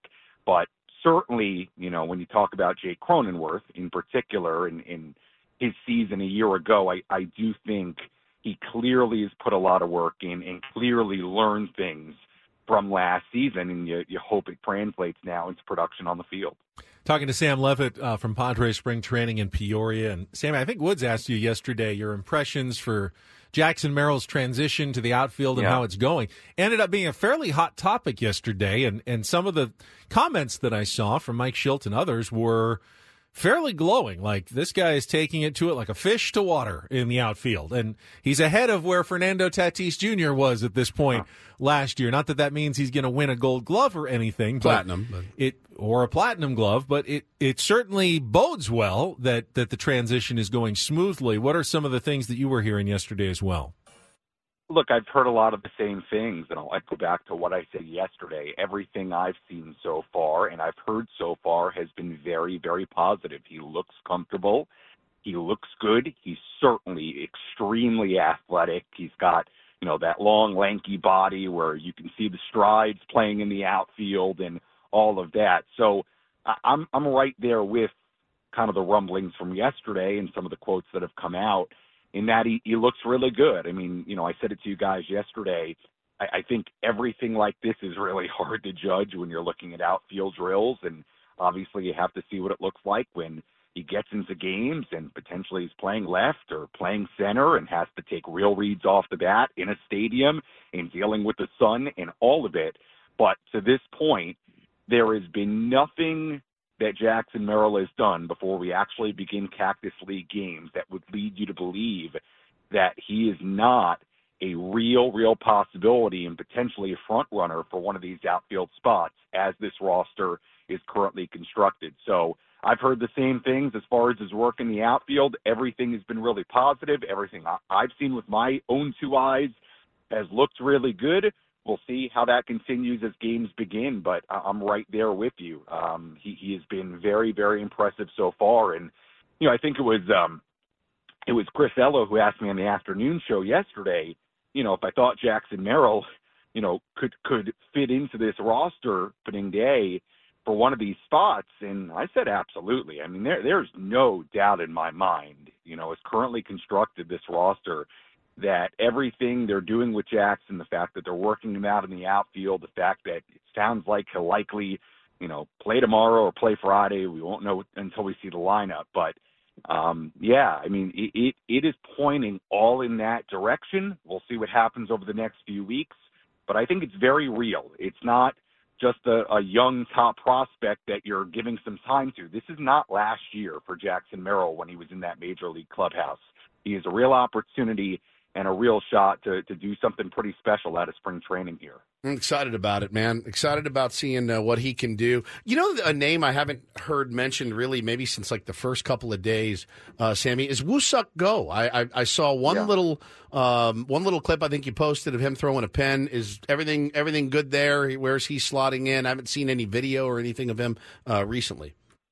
Everything is good. He threw a bullpen yesterday. It was the second, uh, sorry, not a bullpen, a live BP, which are two different things. So he threw his second live BP yesterday. Um, I, I haven't heard a whole lot as far as reports on how he's looked, and quite frankly, during the, the formal media availability, I haven't heard Mike Shildt necessarily talk about him, so that's something I'll put on my radar. But as far as where he is and, and what he's doing, yeah, he's out there, and he threw another live BP yesterday, and um, you know, we'll see how he ultimately slots into this bullpen and, um, you know, how that transition goes, obviously, to Major League Baseball. But yeah, he's out there and he's throwing live BPs and um, put it on my radar to see what I can gather about Woo-Suk Go. You know the uh, the Padres bullpen. If there's one area where you feel like there is some depth, that is it, and that means that there may be some good pitchers who don't actually make the team to start the the season out of the bullpen.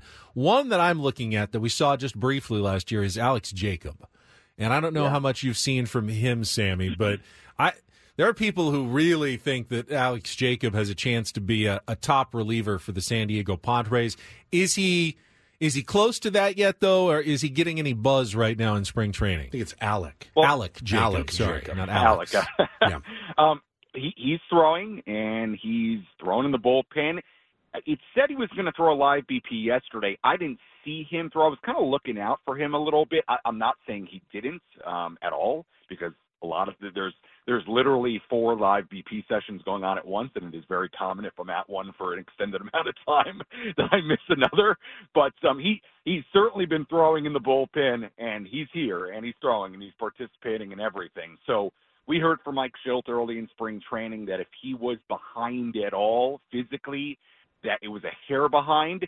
And you know, I I don't know what the likelihood is that he would say make the bullpen at a spring training. There are a lot of names here and a lot of experienced names in this bullpen right now, but he's certainly somebody that you can very easily see factoring in at some point during 2024, much like he did last season. But I can tell you he's here, he's throwing, and he's right in the mix. So um, I'm curious to see if he gets into a game here in the uh, in the first couple of Cactus League games and and uh, goes from there. But everything I've seen as far as his workload and what he's been doing has looked fairly normal to me.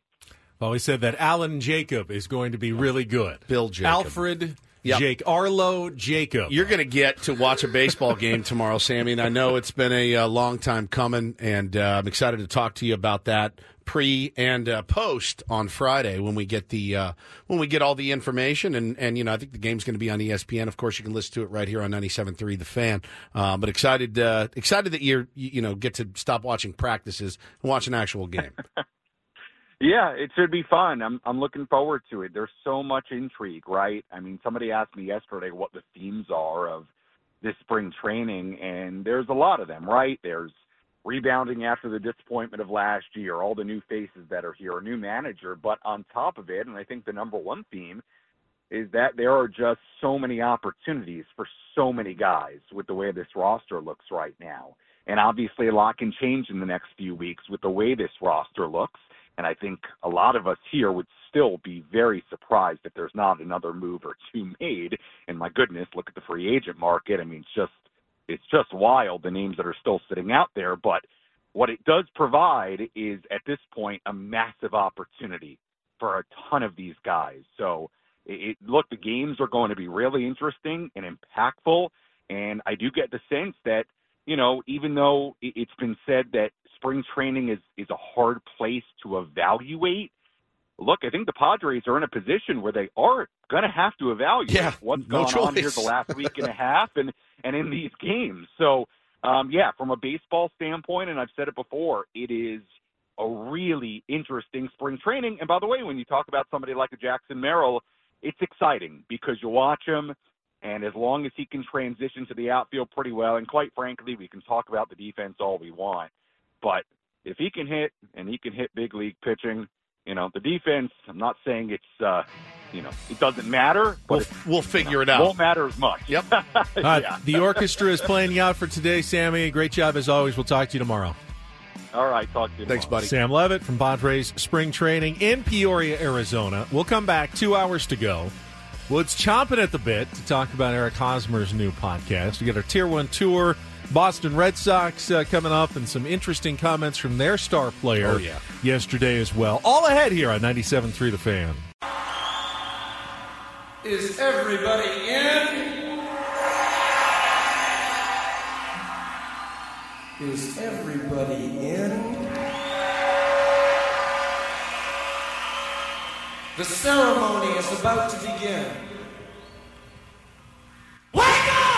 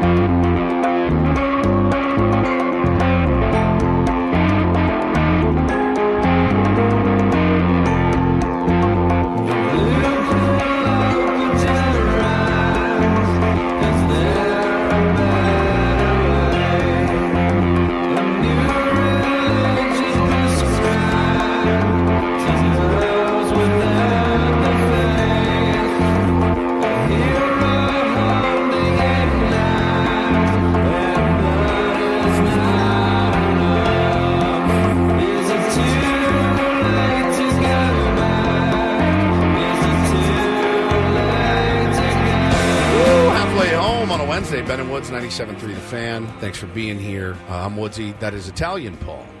Regular Paul is out today, is sick. And uh, to my left is Benjamin Higgins, your friendly neighborhood sports anchor, longtime media member here in uh, San Diego. Does uh, regular Paul, as you referred to Yeah. him, have any beef with us? Because he got sick a few days after we were sick. I have no idea. I don't get mad at people for get. And people are sick. People get sick. It, it it happens. I don't take it personally. You know. Now, if you walk in and sneeze, wipe your nose, and then rub it in my mouth, yeah, I'm going to punch you in your throat. But if you're just sick and I happen to get sick, we work together. You know. I mean, look, there's a way to do it. There's a way not to do it. Um. So I, I, you know, people having beef with people for getting them sick is weird because prove it. Prove I got you sick. You know, prove it. There's no proof to it. So I he, I hope he doesn't have beef. I mean, I'm sure he's enjoying sleeping in today. Feels good to sleep in, all jacked Not up that on great when you're Mucinex. sick, though. It never feels that good. No, it feels pretty good still. It feels pretty damn good. I, you feel the anxiety of like missing a show and stuff, but that dissipates. I'd rather be healthy at work than sick at work. Me home. too. Anytime. Anytime. I love I love this job. I love being here, uh, etc. But uh, Paulie is out. Hopefully he feels better. Italian Paul is doing a great job filling in uh, for him as he always does. So uh, you know, listen, the the train keeps moving. Uh, on the Ben and Woods program this morning, and yeah, it was interesting to see. Um, uh, Thirty minutes ago, an hour ago, uh, Eric Hosmer has announced his retirement. Now, I'm getting a lot of questions uh, to the, the YouTube chat and to our Twitter.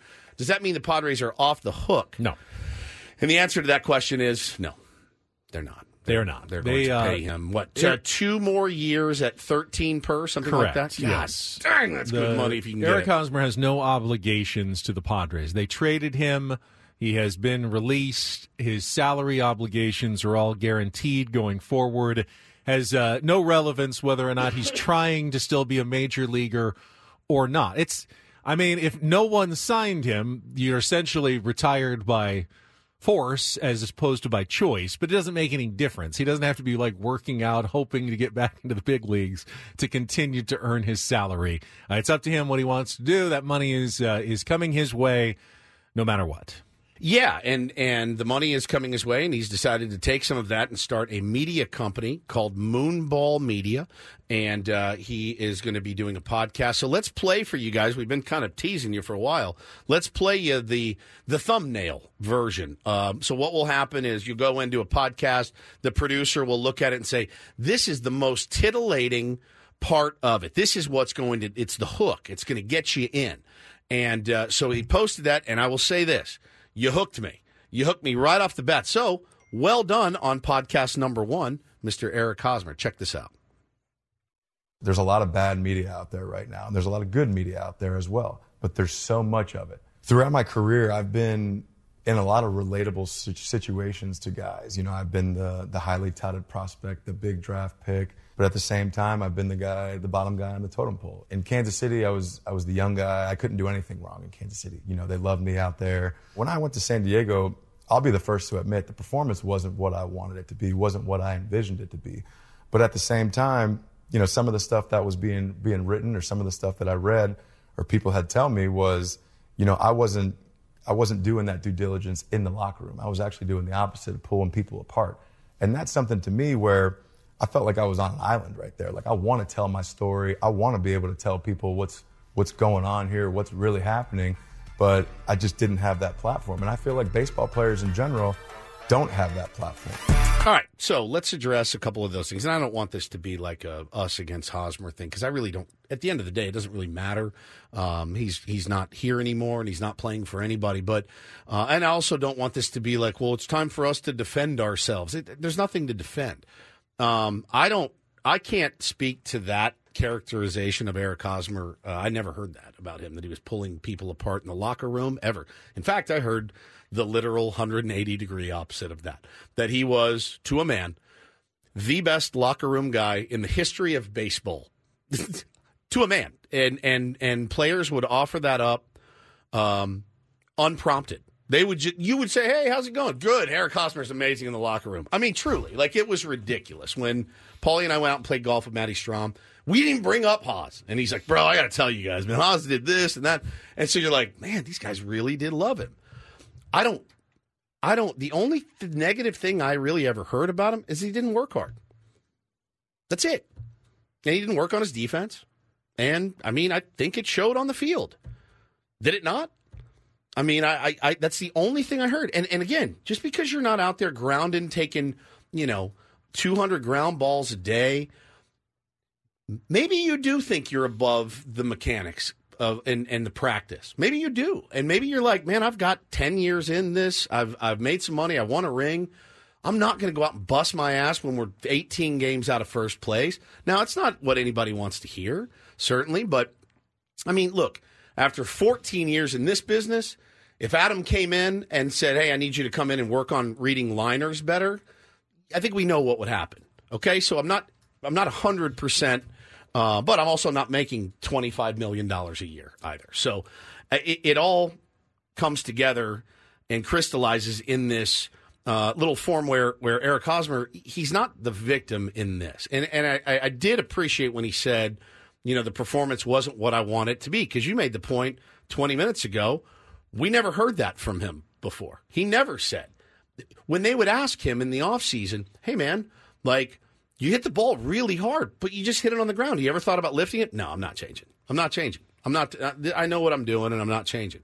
That's what we got from Haas. At least that's what it felt like. Well, that's what he said. That's what he said. I mean, he said it.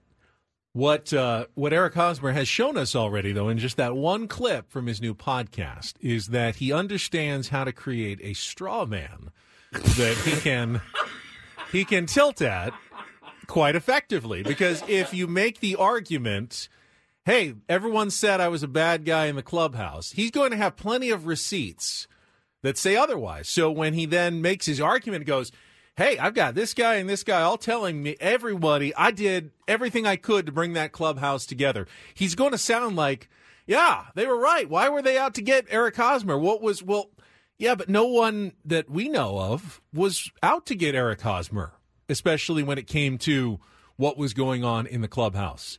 It was simply the performance on the field. And the receipts there are very obvious. It doesn't have anything to do with our criticism or fans' criticism of Eric Hosmer. He was traded away for Jay Groome. Essentially nothing. Given away, given up, tons of salary eaten because he had no value on the big league level anymore. That's that's all you need to know. It, believe me, if AJ Preller, if other teams thought that Eric Hosmer was still a valuable baseball player, he'd still be playing baseball. He would have plenty of trade value. Padres could have gotten a lot of different things for him, probably got another team to have taken on a bunch of his salary. They could not because the other 29 teams realized what the Padres unfortunately also came to realize, and that was as a first baseman, as an offensive player, at that point in his career, Eric Hosmer just didn't have big league value anymore. And the Padres were massively overpaying for something that you could get for essentially nothing somewhere else. And Yeah. that was the problem for a team that was trying to win a World Series, that was trying to compete. They had a position where they were overpaying and getting uh, a lack of performance consistently over the years. And that's why Eric Hosmer had to go. It wasn't because we drove him out of town. Anyone else in the media drove him out of town. It wasn't the criticism. It wasn't anything said about Eric Hosmer that ended his relationship with the Padres. It was his lack of performance, bottom line, that caused his tenure with the Padres to come to an end. Never seen a better baseball player in the month of April in my entire life, ever. And if I remember right, the deal that they got for him wasn't the original deal. He, they had a trade made, and that was nixed by Hosmer. Roz, yeah. Which Yeah. again, he and we said even on the air, he earned that right. He's earned Yeah, that right absolutely. to veto that trade to the Nationals or whatever it was, and we ended up losing Luke Voit in that deal. Um, but yeah, man, I, I, I look, I'm I'm all for having a platform, sharing your side of the story, but um, again, production uh, always is going to speak the loudest, I think, and and I think you make a good point. But yeah, um, he, that's a. He, I've always said he's a really dynamic guy, and I was always kind of disappointed that we didn't get a chance to talk to him. And we were together on the air uh, for many, many years we while he was to here. We hear wanted to what hear made him so beloved. That's we were very curious about that. a hundred percent. I mean, and and the fact is, he is he is revered by guys like Manny Machado, revered by guys like Jake Cronenworth, revered by guys that are in that locker room right now. And uh, across the league, you know, across the league, I have guys that I know that played with him in the minor leagues said, "Oh yeah, he's cocky as hell, but a really, really good teammate, a guy you want to go into battle with." I wonder if he lays in bed at night, Benny, and thinks to himself, "Yeah, that money that I got from San Diego was absolutely life changing, but two World Series appearances, one ring with the Kansas City Royals."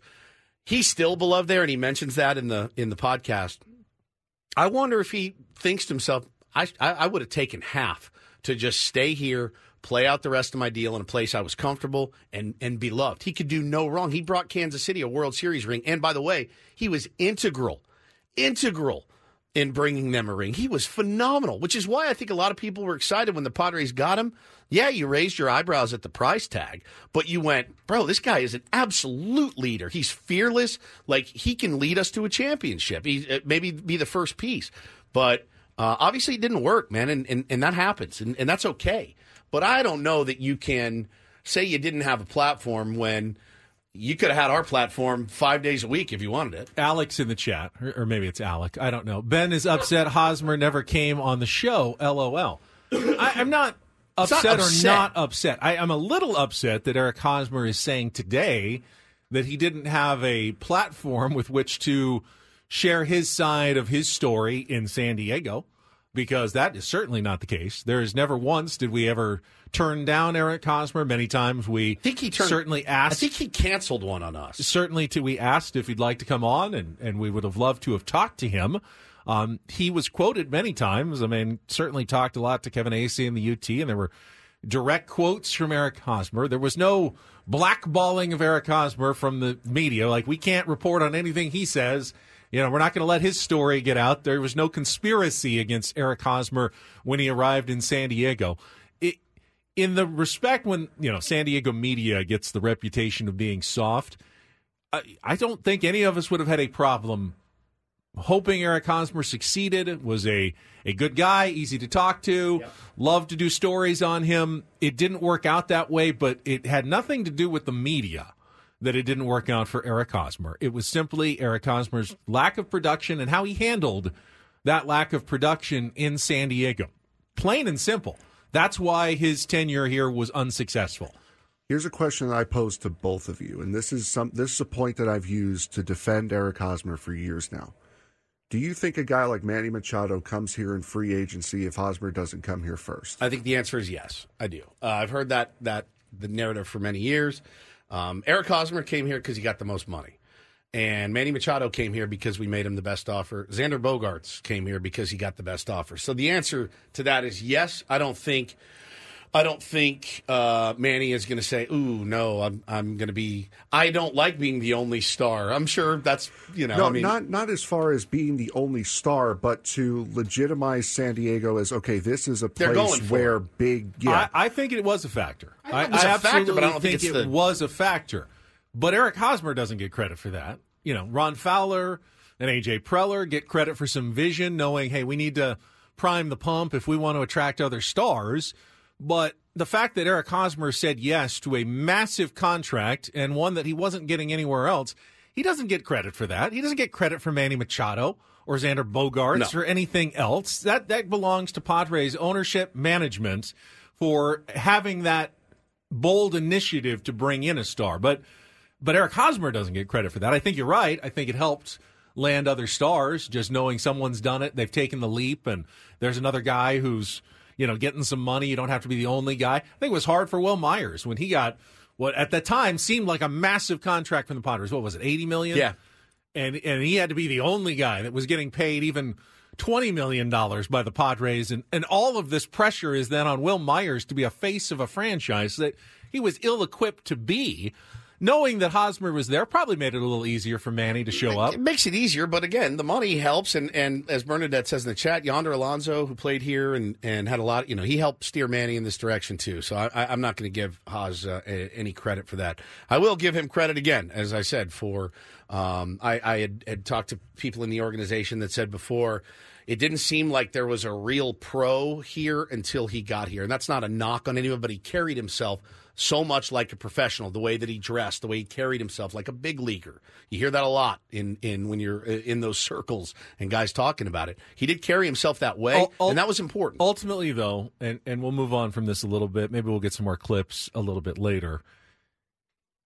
If the leadership that Eric Hosmer was providing was so very valuable, why did they have the epic collapse in 2021 when he was on the team?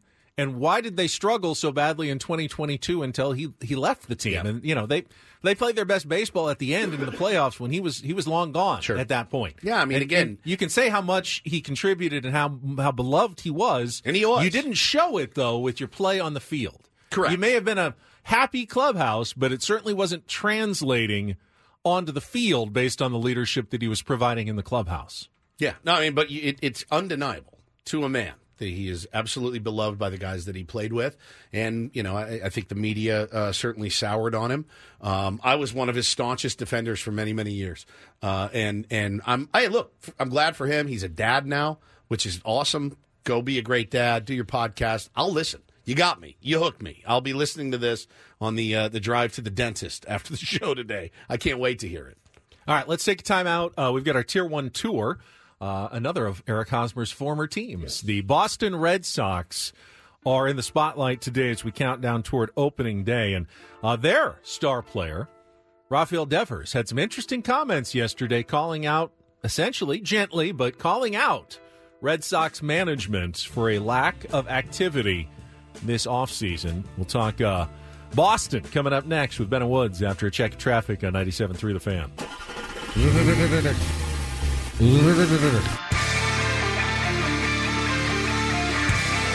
All right, back on track on our Tier 1 tour, counting down uh, one team per day uh, after we did a couple yesterday, a little makeup work uh, until the Padres opener. And we're still on the uh, the East Coast. We're in the AL East this week, and today's team on our Tier 1 tour is the Boston Red Sox. Uh, a lot of people's pick to finish uh, dead last in the American League East Indeed. this year. Saw Trevor May uh, yesterday did a, uh, his latest podcast, and he had them finishing fifth uh, in the AL East. It's it's a tough it's a tough division. There's no question about it, and I just don't know if they've done enough, Ben, to to you know take the next step. Well, you look at their offseason, uh, the losses outnumber the additions. Uh, Chris Sale traded, Alex Verdugo traded, Justin Turner lost in free agency, James Paxton lost in free agency, Corey Kluber retired, a few others gone. Uh, the key additions probably headlined by Lucas Giolito, who is a probably going to be the number one pitcher going into the season, but has not thrown like a number one pitcher the last couple of years. So they're hoping for a big bounce back uh, from Giolito. They've also picked up Tyler O'Neill. Vaughn Grissom, Liam Hendriks just signed a D, uh, you know, a D. I think it was a minor league deal. Uh, No, it was two- is I think major league- it was two-year major league deal, Two, yeah. year major league deal, But he's he's not going to be back uh, for a while. Okay, I believe so- he's still battling through injury. And uh, the lack of activity led star Rafael Devers uh, yesterday uh, to gently criticize his own team. I would say, I'd say this is critical though. Says they need to make an adjustment to help us players be in a better position to win. Everybody in this organization wants to win. We as players want to win. I think they need to make an adjustment to help us win. I'm not saying the team is not okay right now, but they need to be conscious of what are the weaknesses and what we need. That is an indictment of your own management not doing enough to fill a team's needs in the offseason, which uh, is certainly a familiar story for Padres fans right now in San Diego. Yeah, it's a, it's it's pretty. That's about as as it's about as clear as as you can say. Is we need more. You know, we need more. We needed to do more this off season, and there are guys out there that could potentially still help us. Um, we need those guys, and and Rafael Devers is is a superstar. He's one of the. He is just an unbelievable baseball player. They signed him to a long term extension, so now he's going to be that guy, that voice that is the one lobbying for more players, Ben. But I look at the team uh, as it, it's currently uh, assembled, and I see, yeah, I see a fourth or fifth place team. Uh, honestly, Giolito, Nick Pivetta, uh, Brayan Bello. Um, Tanner Houck, guys like that, that's going to make up your rotation. Their bullpen is is is okay. It's okay, um, but they've got Kenley Jansen at the back end as they wait for Liam Hendriks. And again, this is a team that, that the Padres have been closely connected with because everyone seems to think AJ Preller is high on Jarren Duran in center field. But I don't know. They're, I, I don't know who they they would play in center field if they traded Duran, who's got five more years of, of control. Um, so I, I don't know, but uh, I've also heard AJ Preller interested in Kenley Jansen is another name. Well, that's been my thrown around. sources, and I do have sources on this one, have said there have been talks between the Padres and the Red Sox about Jarren Duran and Kenley Jansen. It's more the Red Sox are trying to get rid of Kenley Jansen Correct. and think, eh, Padres will take him. Uh, if we can also trade Jarren Duran, they're desperate for an outfielder. But the asking price has just been insanely high from the Red Sox side, and the Padres have no interest in partying with top prospects for a player that even Fangraphs is projecting. This is Jarren Duran's projection this year 256 average, 318 OBP, 423 slugging, 13 homers, 23 stolen bases. Not not horrible, but certainly not a player you consider an all-star or an elite caliber player that you're willing to both give up top prospects for and take on salary you don't really need at this point. So, yeah, you might be interested in Jarren Duran. He's left-handed, he's young, he's controllable, he's cheap, but he's just he's not that good. And you don't give up your top prospects for players who aren't that good. Is that are they asking for like a Lesko or a Snelling? Yeah, or that's what I've heard. That's yeah. all right. Uh, and pass. plus, Plus. like like Snelling plus Pass. another like an Iriarte or something like that. Hard like, no, No, come on. no. I, I mean, Craig Breslow, you've been in the job three weeks. AJ Preller's been here nine years. This is like I said, if you want to fleece him, go fleece him, but not for not for guys of that I, caliber. I you know, my understanding is that those conversations has been very short and like, okay, we're nowhere near here, so let's uh let's pause. The Red Sox obviously they need Trevor Story to be more like the Trevor Story with the Colorado Rockies than the oft injured one that he's been with the Boston Red Sox.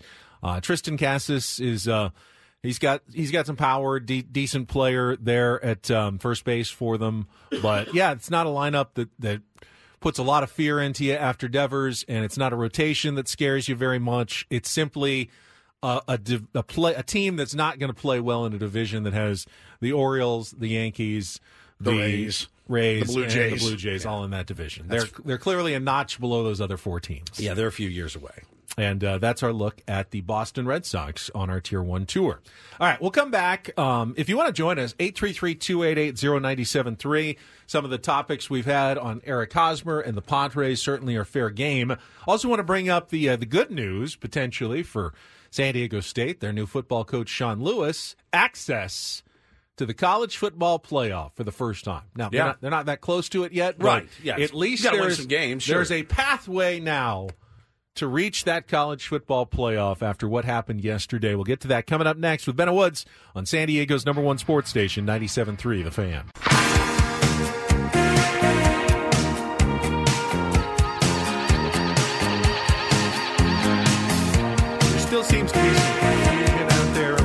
Eric Hosmer retirement announcement and how this affects the San Diego Padres financially. So let me just quickly go through this as I understand it once and for all. Doesn't affect them at all. They still owe every single dollar remaining on Eric Hosmer's contract. In fact, I believe they've already handled it. When the Padres traded Eric Hosmer to the Boston Red Sox at the deadline in 2022, as Jeff Passan reported on that date, as part of the deal, San Diego will be paying all of the approximately $44 million remaining on Hosmer's 144 million eight year contract, which runs through the 2025 season. So the Padres at that point made arrangements to send money to the Red Sox. The Red Sox then owned Eric Hosmer's contract at that point. Correct. Because they traded him to the Red Sox. So the Red Sox have his contract. They all has all of his rights. The Padres now have nothing to do with Eric Hosmer. They simply sent the Red Sox the money to cover all that salary. Now, at the end of that season in December, the Red Sox DFA'd Eric Hosmer. So they gave up his rights as well. Now they they have to pay him the money which they got from the San Diego Padres because still owed that on his contract. He then signed with the Cubs the next season. They only had to pay him the minimum and then the rest of that was still being paid off by the Red Sox through the Padres. They also DFA'd him, so they have no rights to his contract as well. There's no Major League Baseball team that has any claim over Eric Hosmer, which means he can still retire, not retire, do what he wants. It's his life, it's his choice, but that money's already accounted for. It was sent off to the Boston Red Sox to pay for Eric Hosmer's contract when they traded him for Jay Groome at that point, and that's the last the Padres have anything to do with Eric Hosmer going forward. and it no- doesn't count against tax or luxury. I- I- or There's definitely no actual savings, and I don't believe there's anything with the uh, the luxury tax as well that changes. The Padres made that commitment. Part of their part of their books, part of their CBT number over the years, offset averaged over the years uh, for the eight years that Eric Hosmer was signed, and nothing about that changes based on Eric Hosmer announcing his retirement or not. He could change his mind today and unretire. They're not going to just they're not going to just change the numbers day to day based on how Eric Hosmer wakes up and says, you know what? I don't think I'm done yet. I want to play again. I'm now unretiring. Oh, now the Padres owe a bunch more money. Uh, It doesn't work that way. It's already been dealt with. It's already been done. It's in the past. Nothing about this affects the Padres in the future. It's simply over. And, and people are bringing up Stephen Strasburg. Different situation. When Stephen Strasburg signed his extension with the Washington Nationals, big money, what, over $200 million extension following the 2019 World Series, he remains an employee. They own his contract and his rights, and he still is a member of the Washington Nationals. So if he decides to retire, well, he has to work that out with the team that continues to employ him right now. That's different. Eric Hosmer doesn't have a team employing him. He doesn't have to work it out with anybody when he retires. But with the Washington Nationals, Stephen Strasburg can at least be argued to have some obligations to that organization still as they continue to pay him. And as the reporting goes, the Washington Nationals, not that happy to have to pay all that money, are trying to get something for their for their money and get him to at least show up to spring training, Yeah. be a mentor of some sort. That's tough. I don't know that they're going to really get anything out of it. It's just a bad look for kind of everybody involved. They don't look good. Strasburg doesn't look that great. It's kind of a bad situation, um, and they're just frustrated that they owe a bunch of money that they didn't get anything for. He threw 30 innings after he signed that contract extension. brutal, And while he is yes retired because he physically can't, Can't do pitch it. Yeah. They can't get out from any of that money either. They're hoping that maybe to make life easier, like, hey, we won't ask you to come show up and sign autographs or do anything, but maybe you can defer some of that money extra and, and make things a little bit easier for us. But Stephen Strasburg's under no obligation to actually do that.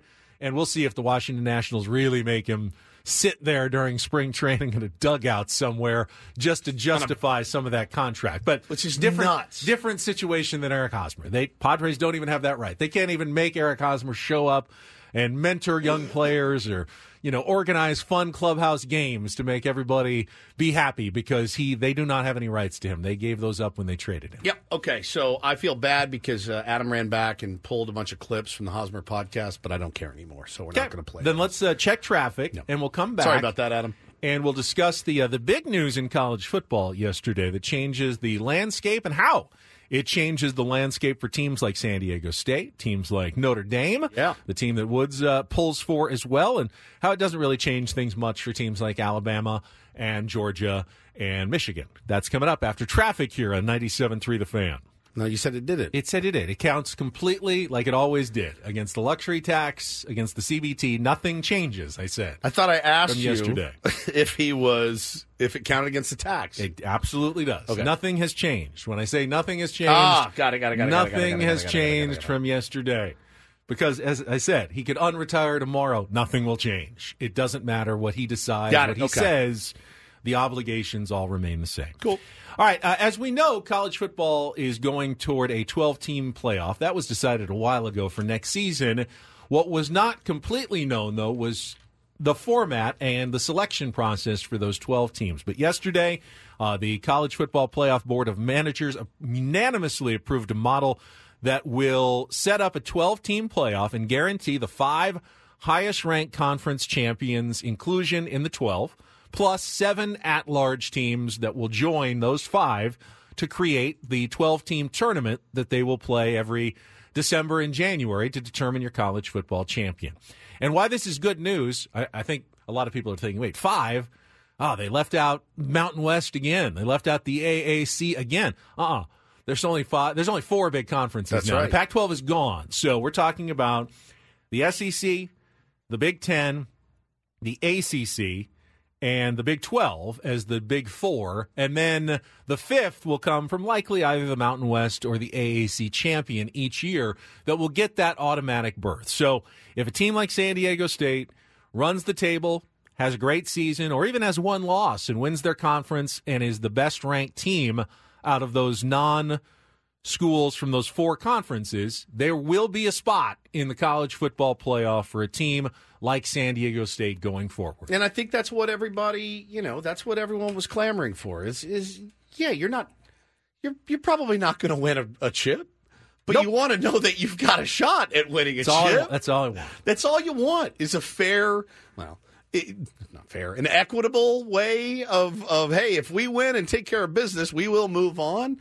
uh, and we don't have to go play in a Peach Bowl or something somewhere or the El Paso Bowl. Like, if we do what we're supposed to do and take care of the business that's ahead, we have a legit shot at, at going out, and you never know the way that the ball will break. So um, it's for anyone that's poked holes in this what are the holes that you would poke in it? That's the thing that always interests me. Like, because you look at it, uh, you know, in, in a vacuum and say, yes, that's what we needed. We needed more. We needed more teams that were that were able to to be in the hunt.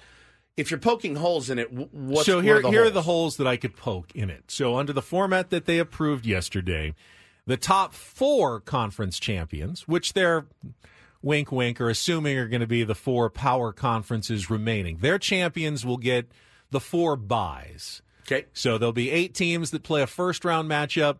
Those four winners will go on to play the four teams, the conference champions that get those buys in the second round. But there could easily be a situation where, for instance, let's say Georgia goes undefeated, but then Alabama is like clearly the number two team. Their only loss was to Georgia. They won't get a bye. They can't be the number two team, and the, the best they could be would be number five in in the seedings. Right. So they can't get a bye if they don't win their conference, even though they may be clearly the second best team in the country. Only the conference champions. Now that's interesting. Like the ACC winner, like North Carolina could win the ACC at nine and four, and they'll get a bye. They'll get a bye. Whereas a, a Georgia- twelve and one Georgia or Alabama that only lost in the SEC championship, they're going to have to play that first round game, and you could kind of poke a hole there. But that's that that it behooves you to go out and win your conference Yes. and and and beat you know win that win that conference Which is why Notre Dame fans are also some of them crying foul because no matter what Notre Dame does, they can't win their conference Yeah, because they're not in a conference, which means they have no avenue to get a bye. Correct. The best Ever. they can possibly ever do would be the five seed in the college football playoff, playing the 12 seed in the first round. I mean, you get a have bu- to play that extra game. you get a bye when you don't play a conference championship. That's that's a bye. You don't have to play that game. So That makes sense. You're a very re- you're like the most reasonable college football Notre Dame fan that exists. well, I've been it's been beaten out of me over Wait a, wait a second. Hold Get, on. hey, get bent over a few times by Alabama and teams like that in the playoffs, and you go, all right. And you know what? If you're the five seed, you're probably playing a kind of a weaker 12 seed. You got a good chance of getting a win in one of those playoff games. Hundred percent. I have nothing to complain about. Are, are we suggesting? Did you just suggest that because Notre Dame does not play in a conference, they should not? They should get an automatic bye. No, no, no. They get a bye by not playing a conference championship. There, there's no game. Let's- there's no game to play. Let's say that it's No- like a Notre Dame bye. went 12 and 0. Yeah, and Irish- they Irish destroyed 12 everybody. They're number one in all the polls. Best they can do is five. The best they can do though is five. They will not in the get a- college no, I- football I get playoff that. seeding. I get that. But we also don't have to go up against a division opponent in w- one game for all the marbles. So that that very dangerous game. It's a dangerous game. Ask Georgia. Ask Alabama. Like you get a bye by not playing a game. You don't have to play a conference championship. So that's why I think it's actually kind of if you're going to be an independent, that's kind of equitable. if you're Notre Dame and you want to buy, do what every other athletic department at that university has done. Join the ACC. It's that simple. Join the ACC. Yeah, and when you're It's- when you're conference, sure. But if you if you don't have to, and you're they're throwing money at you, and they keep giving you money, and you have exclusive tea, you're like, why the hell would you? Why would you share it if you didn't have to? If I if they started paying me five million dollars a year, Am I under any obligation to be like, you know, I need to take care of the rest of the guys here at 97.3 And, The and Fan to make a ultimately, better, you know, stronger team? I, No. I would think if Notre Dame schedules right, and they they, They have a lot of usually do. experience in putting together their schedule, they usually come in that you know six to twelve range most years, which will get them into the playoff most years. 100%. based on what Notre Dame has been Who's in got the it better? Who's got it better? That's it's not a bad situation. Co- better than coasting us. off a reputation you built in the 60s, 70s, and 80s. That's what you're doing. That's what Notre Dame has been doing, is coasting off a reputation they built 40, 50, 60 years ago. But it's it's not it's it's not coasting if you still schedule tough opponents, beat set opponents, and yeah, you lo- you lost in the playoffs to, you know, the Patriots of college football a couple of times. They're not the only team that's gotten bodied by Alabama. You know what I'm saying? No, I agree. Like. Did they belong in those games? Yeah, they earned their right to get in those games. They also earned the right to get the ass kicked out of them, and they did. So the other proposal that was shot down, and this would have probably driven people It's- absolutely. It sounds a little sour grapes. No, it's not sour grapes. It's why why is Notre Dame still special? If you're still winning, then yes, I understand. They're winning. They still win. They average nine wins a season, ten wins a season. Wh- Have you won a playoff game? No. But So there you go. most That's teams not have. winning. Most teams haven't Most teams haven't gotten in because they're not good enough. They don't win enough games. because you're not in the top four. You're not one of the four big conferences. But you know what I'm saying? If you're if you're the if you're the five seed, or if you're if you go undefeated, you run the table, which is possible. You know, the Irish play a, a tough schedule, but they don't play the hardest schedule in the world. They've got their cupcakes, just like Bama does. Just like, but you know, they're going to get their their SEC games and all that. Um, I don't even know where I was going with this, but I, I that's why I think it's fair. You'll never. So this should make you happy. If you hate Notre Dame, this should make you very happy. Easier to get into the playoff, harder to win it. Hundred percent. They're that's- twelve and zero, and they they can't get a top. 4 That'll be true of, of, of every team. Even the teams that get a bye, you now have to win three playoff games to win a championship rather than two. It's much harder to do that. That's it's going to be harder to win a championship through the playoff than it was before. Now, the other proposal that would have driven people absolutely insane was they were going to guarantee the top four teams in the SEC and the Big Ten spots in the championship playoff. And then the other four teams would be culled from the rest of college football. So a full two thirds of the playoff was going to be filled automatically by the SEC and the Big Ten at the start of the season. I mean, you finish fourth in the Big Ten, you're in, no Are you- matter what. right, but you, And it would have driven people insane. That's going, true. That's favoritism. You're giving those two conferences a leg up on everybody else. Ultimately, there'll probably be eight or more SEC and Big Ten teams in the playoff most years. But you know what's going to happen is Notre Dame's going to go undefeated. They're going to have they're going to get into the final four. No, they won't. gonna sit- they can't. They can win their way into the final. They four. could. They can win They their can first win game. their and way then they'll into be the in final four. Then they'd the be in the total. final Yeah. eight, and then they win another one. They can get to the final four. They'll get into know. the final four. They'll get the doors blown off by Alabama or Georgia. Then they'll go, oh, well, we had to play an extra game. If you would have joined a conference, you could have True. gotten a bye. That's and true. possi- and you don't have that excuse. which and then they which is the what they've done and still gotten their doors blown off. So I don't think there's much of an argument there. But I, I think most years here's how it will play out. Your four conference champions will get in as a bye. You'll have your Mountain West or AAC champion in as one of the other teams. Yep. You'll have seven at-large teams, and most of those seven will come from the SEC and the Big Ten. Yeah. maybe all of the seven in some years will come again- from the SEC and the Big Ten Does is anyone mad at that? but you'll have eight or nine teams from those two conferences, and maybe there'll be a spot for a Notre Dame, or maybe there'll be a spot for one or two second place teams from some of the other, you know, the Big 12. But ultimately, with no Texas, with no Oklahoma in the Big 12, there just won't that that many playoff caliber teams from conferences outside of the SEC and the Big Ten. It will be an SEC and Big Ten party, and there'll be a couple of other invitees. And what is it now? the same thing. SEC and Big Ten party. I mean, listen, I can't take this guff from a Penn State fan over here. You know what I mean? Talking about coasting on reputation. I don't want to go down the reputation road right now. Calm down. Penn State. Calm down with here. that. All right. Calm down with Okay. All right. Happy Valley. Why do they call it Happy Valley? It doesn't seem very happy to me, based on some of the stories I've heard out of there. You like white though, the like clothes, white shoes. I do like they white. wear those white uniforms. White all. sh- These are like my Penn State kicks. I There you go. got 'em. Exactly. Attaboy. You like those? I love them. Stan Smith. Mrs. just uh, bought them for me. All right. Uh, everyone's loving a little Italian Paul today. Feistiness. I love how feisty he is. He's got that Italian in him. Get a little extra out. Frank Hey! Marchese coming Oh, up in the Italian. Paul Reindl report. That is coming up next with some headlines, probably some auto racing talk, knowing Frank. Yes. It's all coming up next with Ben Woods on Seduce San me, Diego's Frank. number one sports station, 97.3 The Fan.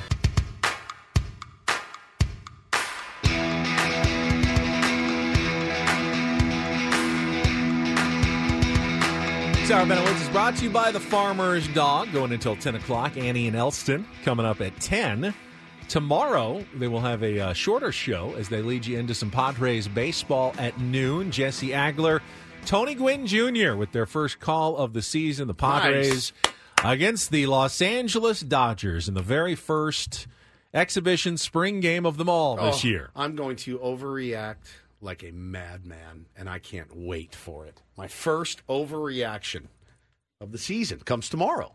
Are you uh, are you of the mind that you shouldn't show your players like Joe Musgrove's pitching against the Dodgers and You he's know, supposed to be pitching against the Dodgers in Korea? Why give them an extra look? They've done Joe? this. They've done this little this little waltz. These two teams for the last couple of years, as you know, the the Dodger fan and Dave Roberts vehemently denied. Actually, no, I will take that back.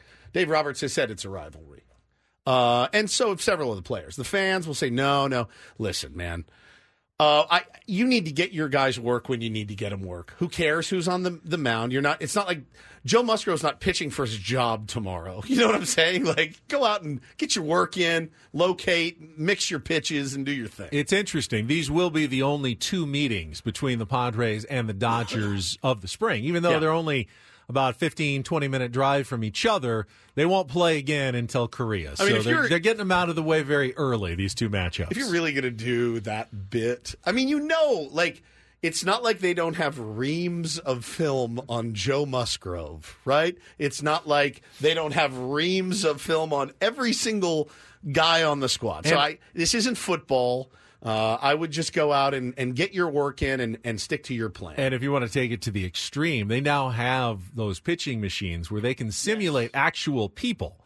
Like if you know you're going to face someone, you can go into the cage and program, all right, we're about to face Tyler Glasnow, which by the way, Dave Roberts tipped Tyler Glasnow will be one of those pitchers. So if um, you know, if Jake Cronenworth wanted to, he could spend all month going into the cage and going, I'm getting ready for Tyler Glasnow to make sure I get off to a good start. I'm going to see uh, 500 at bats against Tyler Glasnow between now and Korea because I know I'm going to be facing that guy two or three times in that first series. Yeah, it's pretty cool. When we were out at fantasy camp, um, this is not a, a. This was like a. After games were over, they brought in the strength and development guys and a couple of the, the development players, and they taught they taught us about the foam party. And the foam party is, you know, you go in and you you, you program your machine to the guy you're going to be facing tonight, and, and throw his pitch mix in there. He's got a upper 90s fastball, pitches up in the zone. He's got a slider that does this. Speed, amount of break. They've Now- got data on all of it. and it's now. great. And and but what they don't they don't do is they don't use real baseballs because you got a game in an hour or two, and you're going out there to prepare, and you're getting 98 on the hands, and like so they they started using these foam balls, and so they go in there and they hit the foam balls, and they said it's just been really great. So um, yeah, you can you can really there, there's not a lot of secrets anymore. Everyone's like kind of looking for the edge. And and there's just not a lot. There's plenty of film on these guys.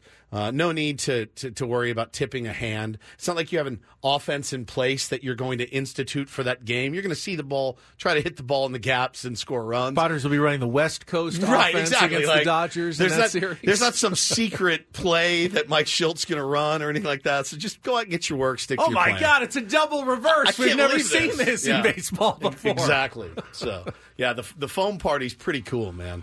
All right, let's get some headlines. It is time for Frank, the Italian Paul Reindl report.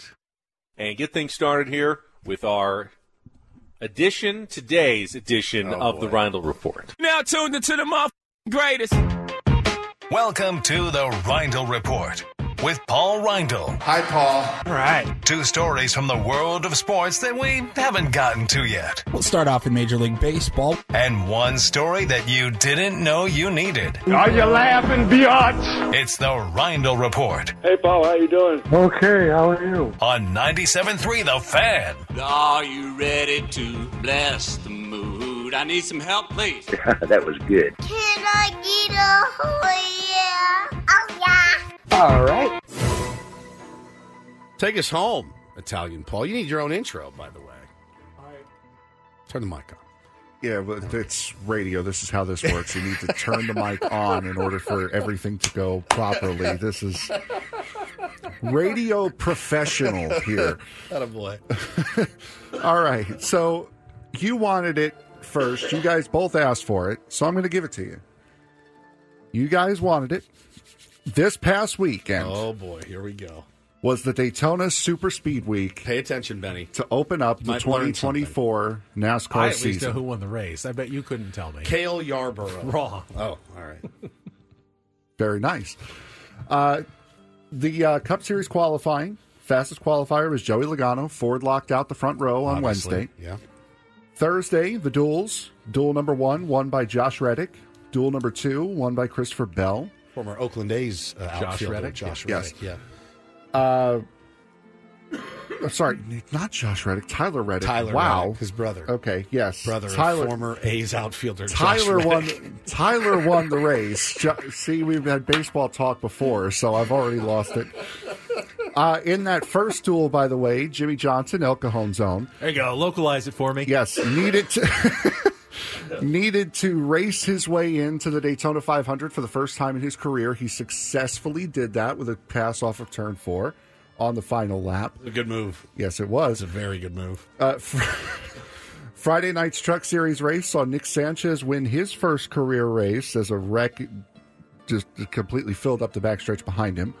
Both races on Saturday and Sunday were postponed to Monday. Xfinity was supposed to be in the morning. Day of the, the Cup Oh, question. Series. Can I interrupt you? I'm sorry. Yes, of course. Because I, I really do need to know the answer to this. So the Xfinity races, those are the pickup truck. No, that's the uh, that's the Craftsman Truck Series. Craftsman that's Truck Series, okay. on Friday. Cra- the truck series races. Yes. Those trucks don't actually carry anything in the back. No. They Uh, co- hay. They cover them up. Hay. Yes, they dirt. do What's cover them the up. point of racing trucks that can't really carry anything at all? You're just racing weirdly shaped cars now instead of That's regular all, cars. That's all NASCAR is at this point. Is just racing weirdly shaped different cars. weirdly shaped cars. Yes. But essentially they're just cars that Yes. kind of look like They have a trucks. But they don't. They cover up the bed. So But it- it's, still, it's still there. Yeah, it's I- flattened out. Yeah. It's flattened out Yeah. though, and it's aerodynamic. So you the couldn't design, You Tim couldn't says. put your um, you know cooler of six packs in the back or anything. I mean, like You'd what's have- the point Sandwiches. Of racing a truck if you can't carry something in the back of I'll, the truck? I'll tell you what you can put in there: a lot of lead, lead shot to weigh the back end down, so Oh. it doesn't wiggle around. So you, you can do that. Really, doesn't that slow you down though by putting a bunch of lead in the back of your car? It's it's an old trick that used to be done. You'd have the car underweight, but you would fill the frame rail with lead shot, so it would make weight, and then during the race, you'd pull the plug, Ah, and it would out. all fall out. Much like uh, some fishermen do with their fish. That's right. They weigh them down with lead. Heard another story. I like did. I saw it too. I saw it too. I was uh, looking for audio. Five. Yep. There's another guy. Yes. Yes. They, I, I caught the world's biggest crappie, and they said, "No, we've we've X-rayed Crappie. it. It's They said- crappie. well, they- that's what they. they call it. They said it's pronounced south. crappie. The- Down south, they call it crappie. Pretty I spelled eat- crappie. I literally used to eat them. So Is it good eating? it's phenomenal. Really? phenomenal eating. They're bottom feeders, but it's good when you're six. It's like a catfish. yeah, they're good. but they're called crappie. I have we have derailed. Sorry, It's go ahead. Pretty crappy of you guys to just completely go Sorry off. about that. Uh, the Xfinity race was supposed to be around in the morning, but because of rain, it got pushed back till after the big race. Uh, the Daytona 500 was won by William Byron, with Hendrick Motorsports teammate Alex Bowman finishing in second.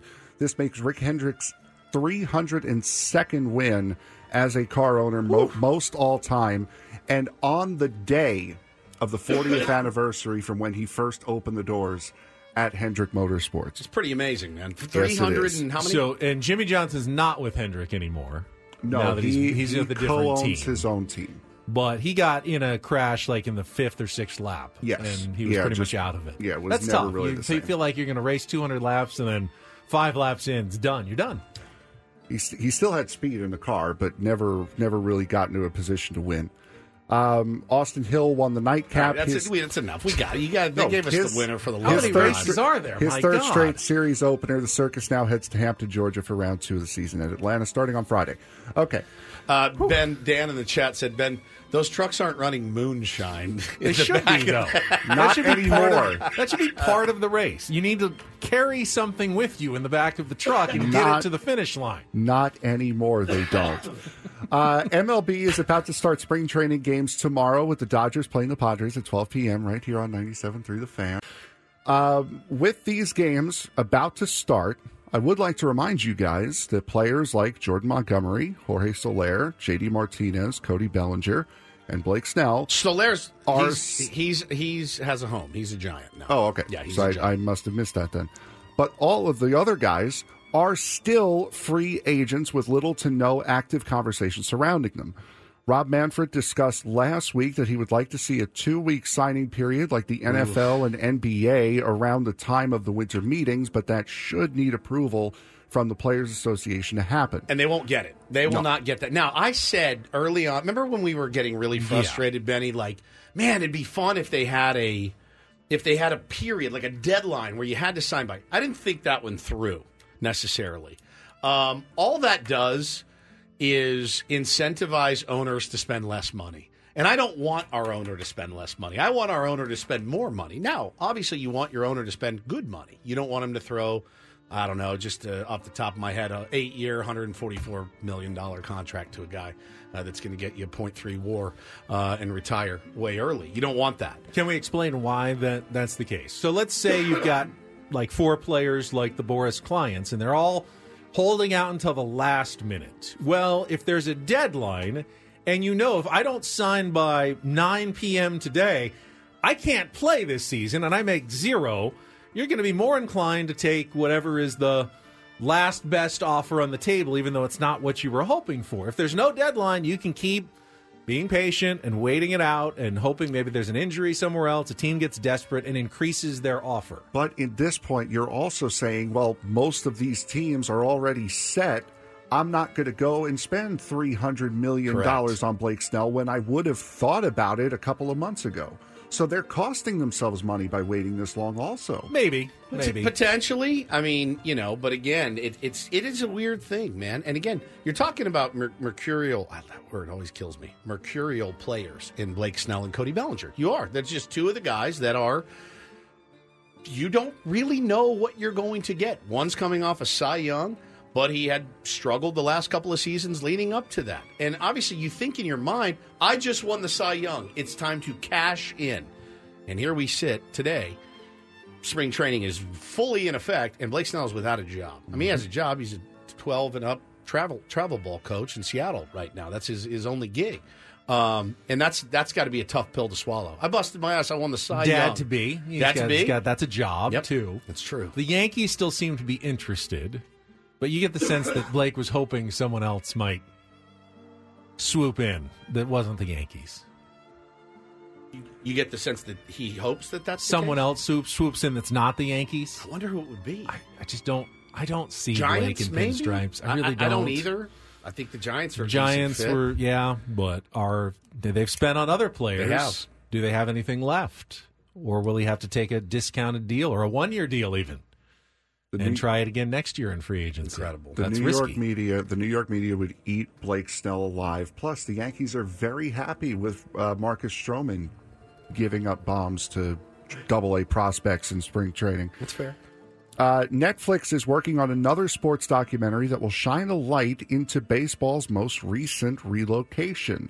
Netflix will produce a deep dive into the Montreal Expos moving to Washington, D.C. to become the Washington Nationals. The documentary uh, will look at the disputes between Montreal and the ball club, the firing of manager Felipe Alou, and many more of the multitude of issues that led to the relocation. I'm interested in that. No name or release date has been set, but it is yet another intriguing look into sports from Netflix. I don't remember that. I mean, I remember it, right? We grew up watching the Expos play, and then all of a sudden they just weren't. And I didn't really understand why at the time. How old were we, Ben, when they left Montreal? They left uh, Montreal when we were 20 years ago. 29. 28, 29. I didn't, I didn't really, really understand it then. I'm interested to dive deep into it uh, with Netflix. And they, I- they've done a good job with their sports Can I make an admission? Maybe other people share this. I always wondered why the Montreal Expos logo were the letters ELB. Because it looked like Elb. It- you're right. It was an M in three colors, but I could never see the M. It just looked like EL, All you saw was ELB. ELB to me. And I didn't get that. But it's an M. It's unfortunate too. No, uh, It says the uh, club seemingly gave a derivative explanation for that back in the day. Um, oh, contemporary reports take note of the forward movement of the emblem and the fact that it incorporates M for Montreal and E for Expos. And then a lot of other things. And then a lot of other Chris things. Ello always claimed it was his last name. Ello. It's not, but it kind of looks But like it. It does kind of look like it as The. Expos logo is composed of three letters, the largest of which is the overall stylized M for Montreal, represented in the lower left of the logo is lowercase e for Expos. On the right hand side of the Expos, or the logo in blue, is the letter B for baseball. While this may stand as the final word, it seems unusual. This explanation came two decades after the logo's debut. That's more of making a story to fit a logo That's rather fair. than Than creating a a logo. logo to fit a story. Yeah. Yeah. It's a cool logo, though. You can't deny that. another big casualty from that. No more Major League Baseball in San Juan, Puerto Rico. They played their first month there Oh, Oh, that's right. They because it was too cold. interesting. In Washington, D.C. No, in Montreal. Oh, in Montreal. Yes. Yeah, they would go. They would play the first month of the season in San Juan. Wait for it to cool down a little bit because the Olympic Stadium, at least if I remember right, didn't have a roof on it. Did So it'd be Did free. they? I don't remember that. Yeah. Jarry Park didn't have a roof, their first stadium. Uh, well, they, I remember. I do remember the Mets going down there to play regular season games for the first month of the year. Interesting. Thank you, Italian Paul, for your Italian Paul report. No problem. Very well done. All right, uh, we'll come back. We got some uh, tickets to give away. I believe we have another pair of tickets to the uh, the new volleyball, the pro volleyball team in town. Chance to win some Mojo tickets to Friday night's home opener at Viejas Arena. We'll get to that coming up next with Ben Woods after a check of traffic here on 97.3 The Fan.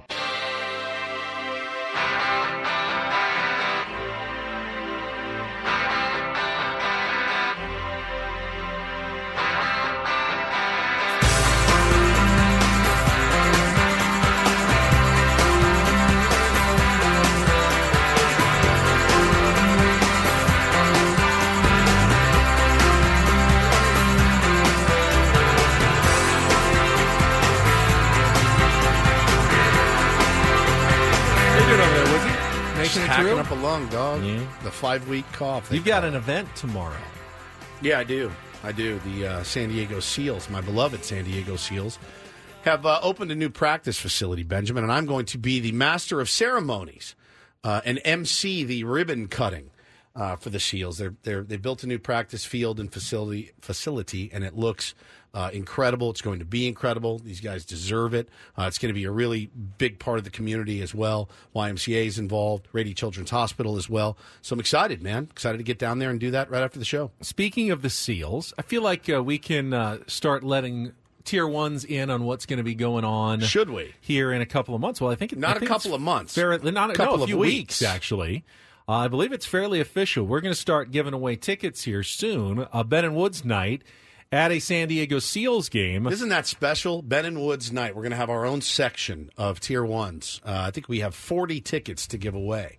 Uh, we're going to have our own section. And word around the campfire is there's going to be a little, um, uh, an event of sorts. If we can get that pulled off, I'm just going to tell you guys right now if what we're planning actually comes to fruition, you'll want to be there to see it with your own This will be on Saturday, March 2nd. So that is uh, a week from Saturday, Correct. actually. So this is coming up actually very quickly. So listen for details in the uh, coming days about how you can win Um, you know, four packs of tickets to join Tier Ones at a San Diego Seals game. Listen to Woodsy on the microphone uh, as they uh, they're having a pretty good season, right? They're in first first yeah, place. Yeah, play- having a really good season. Yeah, Just really, really solid season. dropped, yeah, but but still having a good year, and it should be a, a fun night. I've enjoyed. I watch the most of the games on the streams when they are on live on the weekends. Yeah, and I've been to a couple of games in the past, but this will be my first one this season, and I'm looking forward to sharing the experience. Yeah, you're going to have an interesting time, I think, at that game. Will game. I? Well, It- I well, mean, you won't be with me. You'll be down in the, you know, the penalty box where you generally perform your duties. I may be with you at halftime. Okay. though, is the rumor down on the uh, down on the the, pitch, the field, the carpet, not the, the pitch, carpet, down on the carpet. the carpet. Uh huh. And maybe a tier one joining us. Maybe the a tier one joining well. us down right. there as well. Maybe you, um, maybe you will be uh, dressed in something. We'll see. We'll see what happens. It's not a gimp mask, is it? It's not. Do you have? I have a couple questions for you quickly, just in case while I'm thinking of these things. Do you have a cup? I do, you not own a cup. I do not own a cup. I'm going to need you. I have a jock strap, but I need a cup. Yeah, I would go to Dick's ASAP and get yourself a cup. Okay. Okay. Just in case, because that's that's something that you're going to want. All right. What size would you recommend? For you, medium. Oh, come on. Medium, large, large, large. I can already hear it, especially if this cough doesn't go away for mm-hmm. you. Ooh, that San Diego Seals goal for number 44, Dade Drew. Well, You have a game this week too. I've got a game Friday. Ooh, I'm dead. that's I'm tough. dead. It's you have a cough button on that thing? Uh, no, No. no. I'll just have to have to gut it out. But uh, no, I'm excited, man. I, I love getting back uh, down to the box and watching the guys play. So should be fun. I'll tell you guys all about it uh, after the event tomorrow. Speaking of Friday, it is also the uh, opener for the San Diego, uh, the Mojo, right? The Mojo, our new professional volleyball team. And I believe we have some more tickets to give away to a lucky listener. We've got a four pack of tickets to see the Mojo's inaugural home game against the Grand Rapids Rise this Friday at Viejas Arena.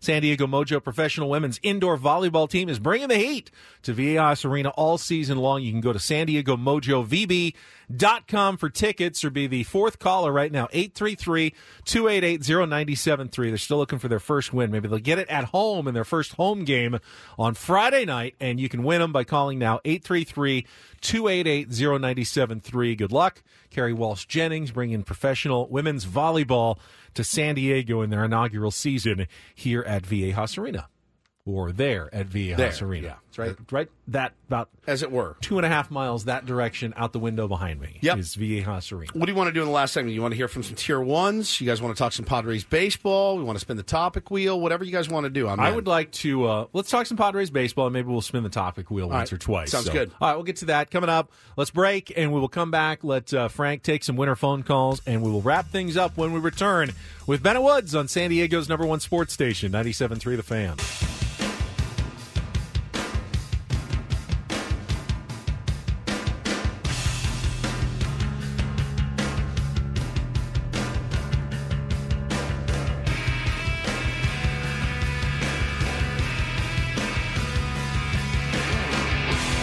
Congratulations to Steve won the San Diego Mojo volleyball tickets. Congratulations. During our final break of Ben and Woods, we have about uh, 15 minutes to go, and then we will turn things over to Annie and Elston here on a Wednesday. Why does it smell like um, explicit in here?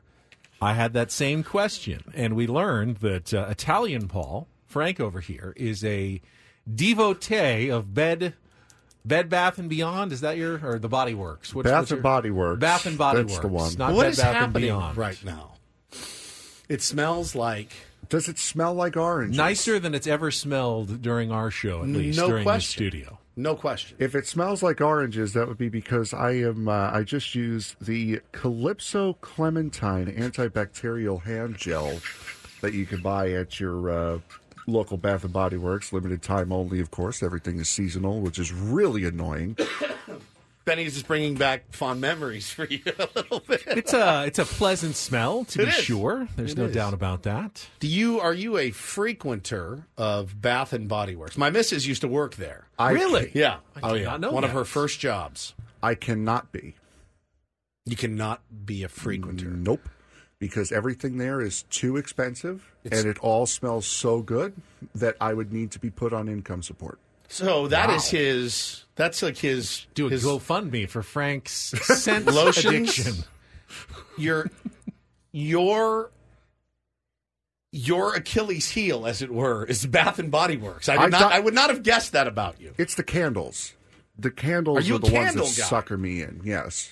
Seduct. He's The- very The, seductive. over ca- there. the candles and the body wash. Those are the, those are the two. I'm going to need you to go I home. picture one day Frank is living under a bridge, and they want to know where did it go so wrong. It was my addiction To candles. to Bath and Yeah, Body uh-huh. Works that that undid me. I need you to take a picture of your bedroom. Is it a is it a palace of seduction in there? No, Just candles everywhere? No, it's not. I have all my candles. I've got one. I got one out that I use, and then I got like the rest of them off to the side that are seasonal that they don't sell anymore, which drives me nuts. Any incenses of any sort? Oh, incense is a different. Oh, I get incensed all the time. oh, wait. I think you mean something else. Never mind. Frank uh, Kurt in the chat said Frank a true ladies man. Yeah, Mm-hmm. candles are a, that's a that's a must. When you were single, uh, Ben, and you had did you ever you had your own place? I'm assuming Correct. Okay, Yeah. And I mean, I would kill someone to see what it looked like, like to see inside of it. Very functional. Okay, IKEA okay. functional. Okay, IKEA functional, clean television, clean. Yeah. Candles? Uh, no. No candles. No candles. Stuff on the wall. Minimal, like minimal. Ted Leitner headshots and stuff. In no, no, there was like very generic-y. You Like know, what? Like I, I'm trying to remember. Like some of the same posters I probably had from college. of like Tony Gwynn. No, what did I have? Like success with the bald eagle. Like what? no, not your motivational. Not my motivational ones. used to sell. Um, like generic hotel type art. Oh, okay. Yeah. Like uh, a couple drinking coffee in Paris uh, under, like in a that, or rainstorm or like something. some very not like a color progression, like you know, red to brown, just very, very nondescript. You know, neutral, something that is not going to reveal a lot into personality. and did you ever? So you never had like any candles or any anything seductive in there? No. Do you ever have any ladies over there? Um, my future wife, Okay. has been went to my apartment, your apartment? a couple of times. Yeah, That was it? That was about it. And then we got our own place and got married. And then you give up all and then I gave creative up all control. control. any decorations or furniture choices uh, Pre- for pretty much everything. at or this pretty much in perpetuity Yeah, going yeah. forward. That's exactly right. Which Me is too. fine by me because I really never had that much interest in making those decisions. I have interest in having a cool place. I don't have had a decent kitchen. I mean, Did it was you? well equipped and it was pretty large. a lot of so. Sur La Table in there. Had I'm a few sure. few Yeah. items. Yeah, Yeah, I'm sure. That's where we made all of our creme brulees to begin our relationship. My apartment kitchen Still one of had my the torch. That's still one of my. Oh, almost passed out. still, still one of my favorite stories of all time. We learned that Frank that when he was courting his wife, they both discovered that they had a love of creme brulee. And let's be honest, who doesn't? Frank, by the way, makes a mean Italian. But you can't go out to a restaurant that serves creme brulee every single night. No. Right. So we had to learn how to make it ourselves for our own dessert consumption. Right. And, And you had to buy the torch. And you, and you sprinkle on the sugar at the end after making the, you know, the custard. And How many different insurance flavors. claims with the torch? No, None. we were fine. Okay, It he's very very- he's a- good. he's very very, competent in the kitchen. I let her handle the torching for the most part, and we'd have a nice thick sugar shell on top of our creme brulee, and it was delicious. Chocolate creme brulee, vanilla creme brulee. We certainly had different ideas of what we were doing at our apartments when we would have lady friends over. Uh, ben and I. I did not make any creme brulee with uh, any women, but listen, it's all deadly at the end of the day. Uh, first of all, great job today, Italian Paul. Thank you. You filled in with great aplomb, and uh, very proud of you and, and the work. People in the in the chat say, "Man, Italian Paul's coming out of his shell," and I, I'm interested. I'm I. This is what I do. When you give me a little thread, I like to just pull the thread and keep pulling the thread. I'm very interested in this Bath and Body Works version we of should Italian reward Paul. him. You said he handled himself with great aplomb. We Aplomb. can get him some, Some plum, plum- scented hand plum-scented, lotion or yeah. something. Somebody, somebody in chat, I think Diego Drip just said champagne toast. The the scent there is goaded. You have not. Have you smelled uh, black cherry merlot? That is No. by far. and How would I the have ever smelled it? Has anyone ever done oh, No, talking- aromatherapy? And what exactly is involved in aromatherapy? You smell stuff. Yeah, but I mean, there's certain stuff is supposed to make you feel a certain way, like happy smells or relaxed smells. there some- We all Smells agree that supposed to relax smells are good and bad. There are good smells and there are bad smells. yeah, I smells. think that, that's fairly agreed upon. Some people like bad smells, though, occasionally. I don't want to get go down that road. It's disgusting. You're disgusting. I know where your head's at, and I'm disgusted by the whole thing. We should get Annie and Elston in, and let's talk about um, let's talk Bath about and Body. Bath Let's because it's All right, well, uh, Come in here. let's check traffic, and we will. Uh, we're going to be joined by our colleagues in a second here on 97.3 The Fan. Now, Woods, you're being very stereotypical. You didn't pull in Craig Well, to I talk did. I about waved Bath him and in. Body Works. You pulled in Annie. That is- uh, look at me. As though Sexist she has some sort of. Yeah. Are you a fan? No. No. You're not a fan. Okay, sit okay. down. Pull, pull up the microphone. This is fantastic. It's not really for a sexy reason. Okay, turn get her Okay. mic on. Radio station here. Wait, We got you. Okay, we got you. here we are. All right, good. You're on. Are we live right now? Yeah, we're We're live. live, We're live on, the air. we are very live. Yes. Just like you will Hi, be everyone. in a few Wait, minutes. So, So I wondered why our studio smelled like uh, an exotic dance Mm-hmm. establishment. it does smell either like an exotic dance establishment um, that is heavily, heavily perfumed, or like my eighth grade PE class. Yes. Yeah, that's a Kind good of the point. same smell. Now, I now I was very. Uh, um, I'm assuming then girls' high school locker rooms must smell much better than boys' high school locker rooms They do. because they Oh. smell They do. really, really I wouldn't bad. know actually. I don't know what I'm and Body talking about. I have no idea how. Well, I just know how bad boys' high school locker rooms smell. But I want to talk about our Yeah. Italian Paul, and Mhm. he goes to Bath and Body Works and he gets um, sanitizer and lotions and things. Well, I think Italian Paul is just looking to up his game from the stuff that you find in the supermarket, maybe That's the true. 99 cent just Hand sanitizer, alcohol sanitizer. Yeah, this has little beads in it, It does. moisturizing He's beads. very sexy Italian things like Paul that. Oh God, that, that does smell good. I mean, it really does I mean, smell you might want fantastic. it. Maybe this is You get- what is He's the really- maybe the he's t- ladies. You get one girlfriend and you're off the rails forever. You got a girlfriend?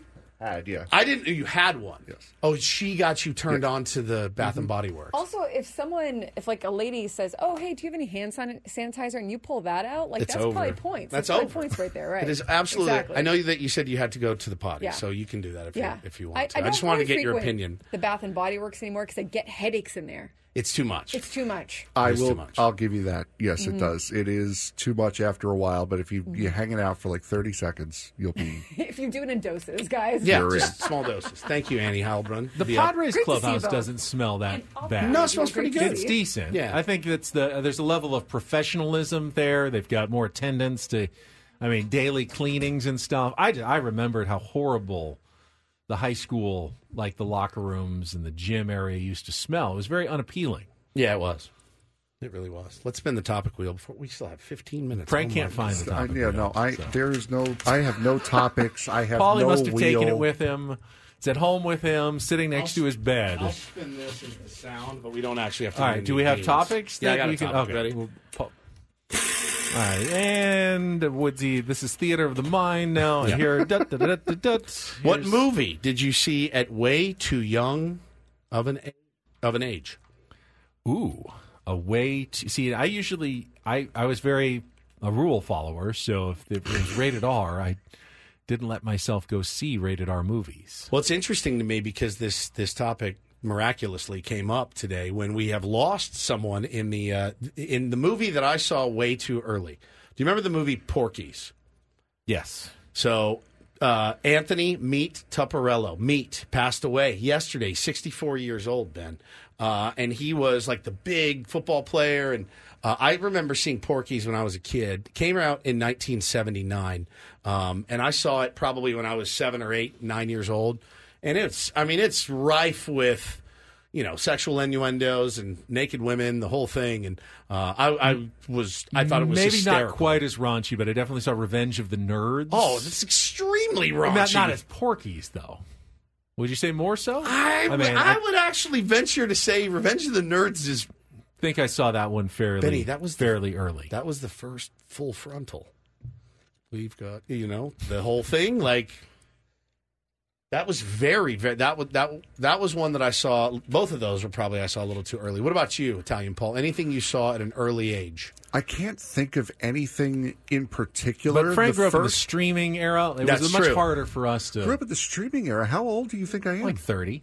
31. Okay, so yeah, perfect. so Yeah, the streaming era. The only thing I can think of is my dad would scare me with the uh, with Apocalypse Now, the scene where the lion or the, the tiger jumps out from Now, behind that's- the bush. that's a different My dad of- would my dad would scare me with that when I was like two or three. Now, I he would have his surround sound on, and he'd tell me to come in, and he would scare me with that. I want to get your ruling on this. Bo and I watched a movie a couple of days ago, and uh, he really enjoyed it. And it's a movie by the name of Roadhouse with Patrick Swayze. Yes. Now, I covered his eyes. There's two scenes where, you know, boobs, and I just covered his eyes. But he said, he goes, is it violent? And I said, well, there's like bar fights, but it's not, you don't look at that as like a violent No. movie, right? He does rip his throat out at the end. He did with the, his bare hands. Now we didn't see that part. We didn't get that far, but he loved it. He thought it was the, the greatest thing he'd ever seen. He loved Patrick Swayze in there kicking ass and and and fighting guys and throwing all the bad guys out. I thought it was more of a moral like, hey, don't act a fool when you go out in public. And then number two, if you do, you could get your ass kicked really quickly So by there's a guy- lesson in There's there a lesson in to it. be There's absolutely uh, a lesson in it. I didn't think it was a bad movie for a six year old. I really didn't. I mean, I know it's rated R. Like, what would be a really bad movie? So there's a couple six year old when it right pops now? up on Netflix when we're scrolling through. Joker pops up and he's like he covers his eyes. He's terrified of Joker. Seven gives him the the the willies. when Seven he's- gives everyone the willies. That willies. movie's just, that movie's terrifying. I, I wasn't ready for that movie at forty. You know what I mean? Like- somebody somebody brought it up in the chat. I don't think Blazing Saddles would be all that good a movie for him to no, watch right now. No, there, you can't have anything with like like racial undertones. You can't have anything with. Uh, I mean, there's a ton that you have to really censor yourself because they start re- repeating things like crazy. I saw a Clockwork Orange. Oh my god! At very, at, at somewhat young age, but I didn't understand it. No, you don't was understand very, it. Very confusing it- and it creeps British you out. and- yeah, didn't didn't get it at all. It's a it's a terrifying movie when you see it when you're older. Um, he they've both watched parts of The Shining with me, and they they just think it's funny because the guy's like crazy. But I don't censor a Very lot. dad-like. It's very dad like. Yeah, I love you, Danny. I've always loved you. I like to pretend that I'm him. All right, we can spin the topic wheel again. Ben, what's what sound inst? Oh, there you go. What sound instantly stresses you out? Ooh, a sound, a stressful sound.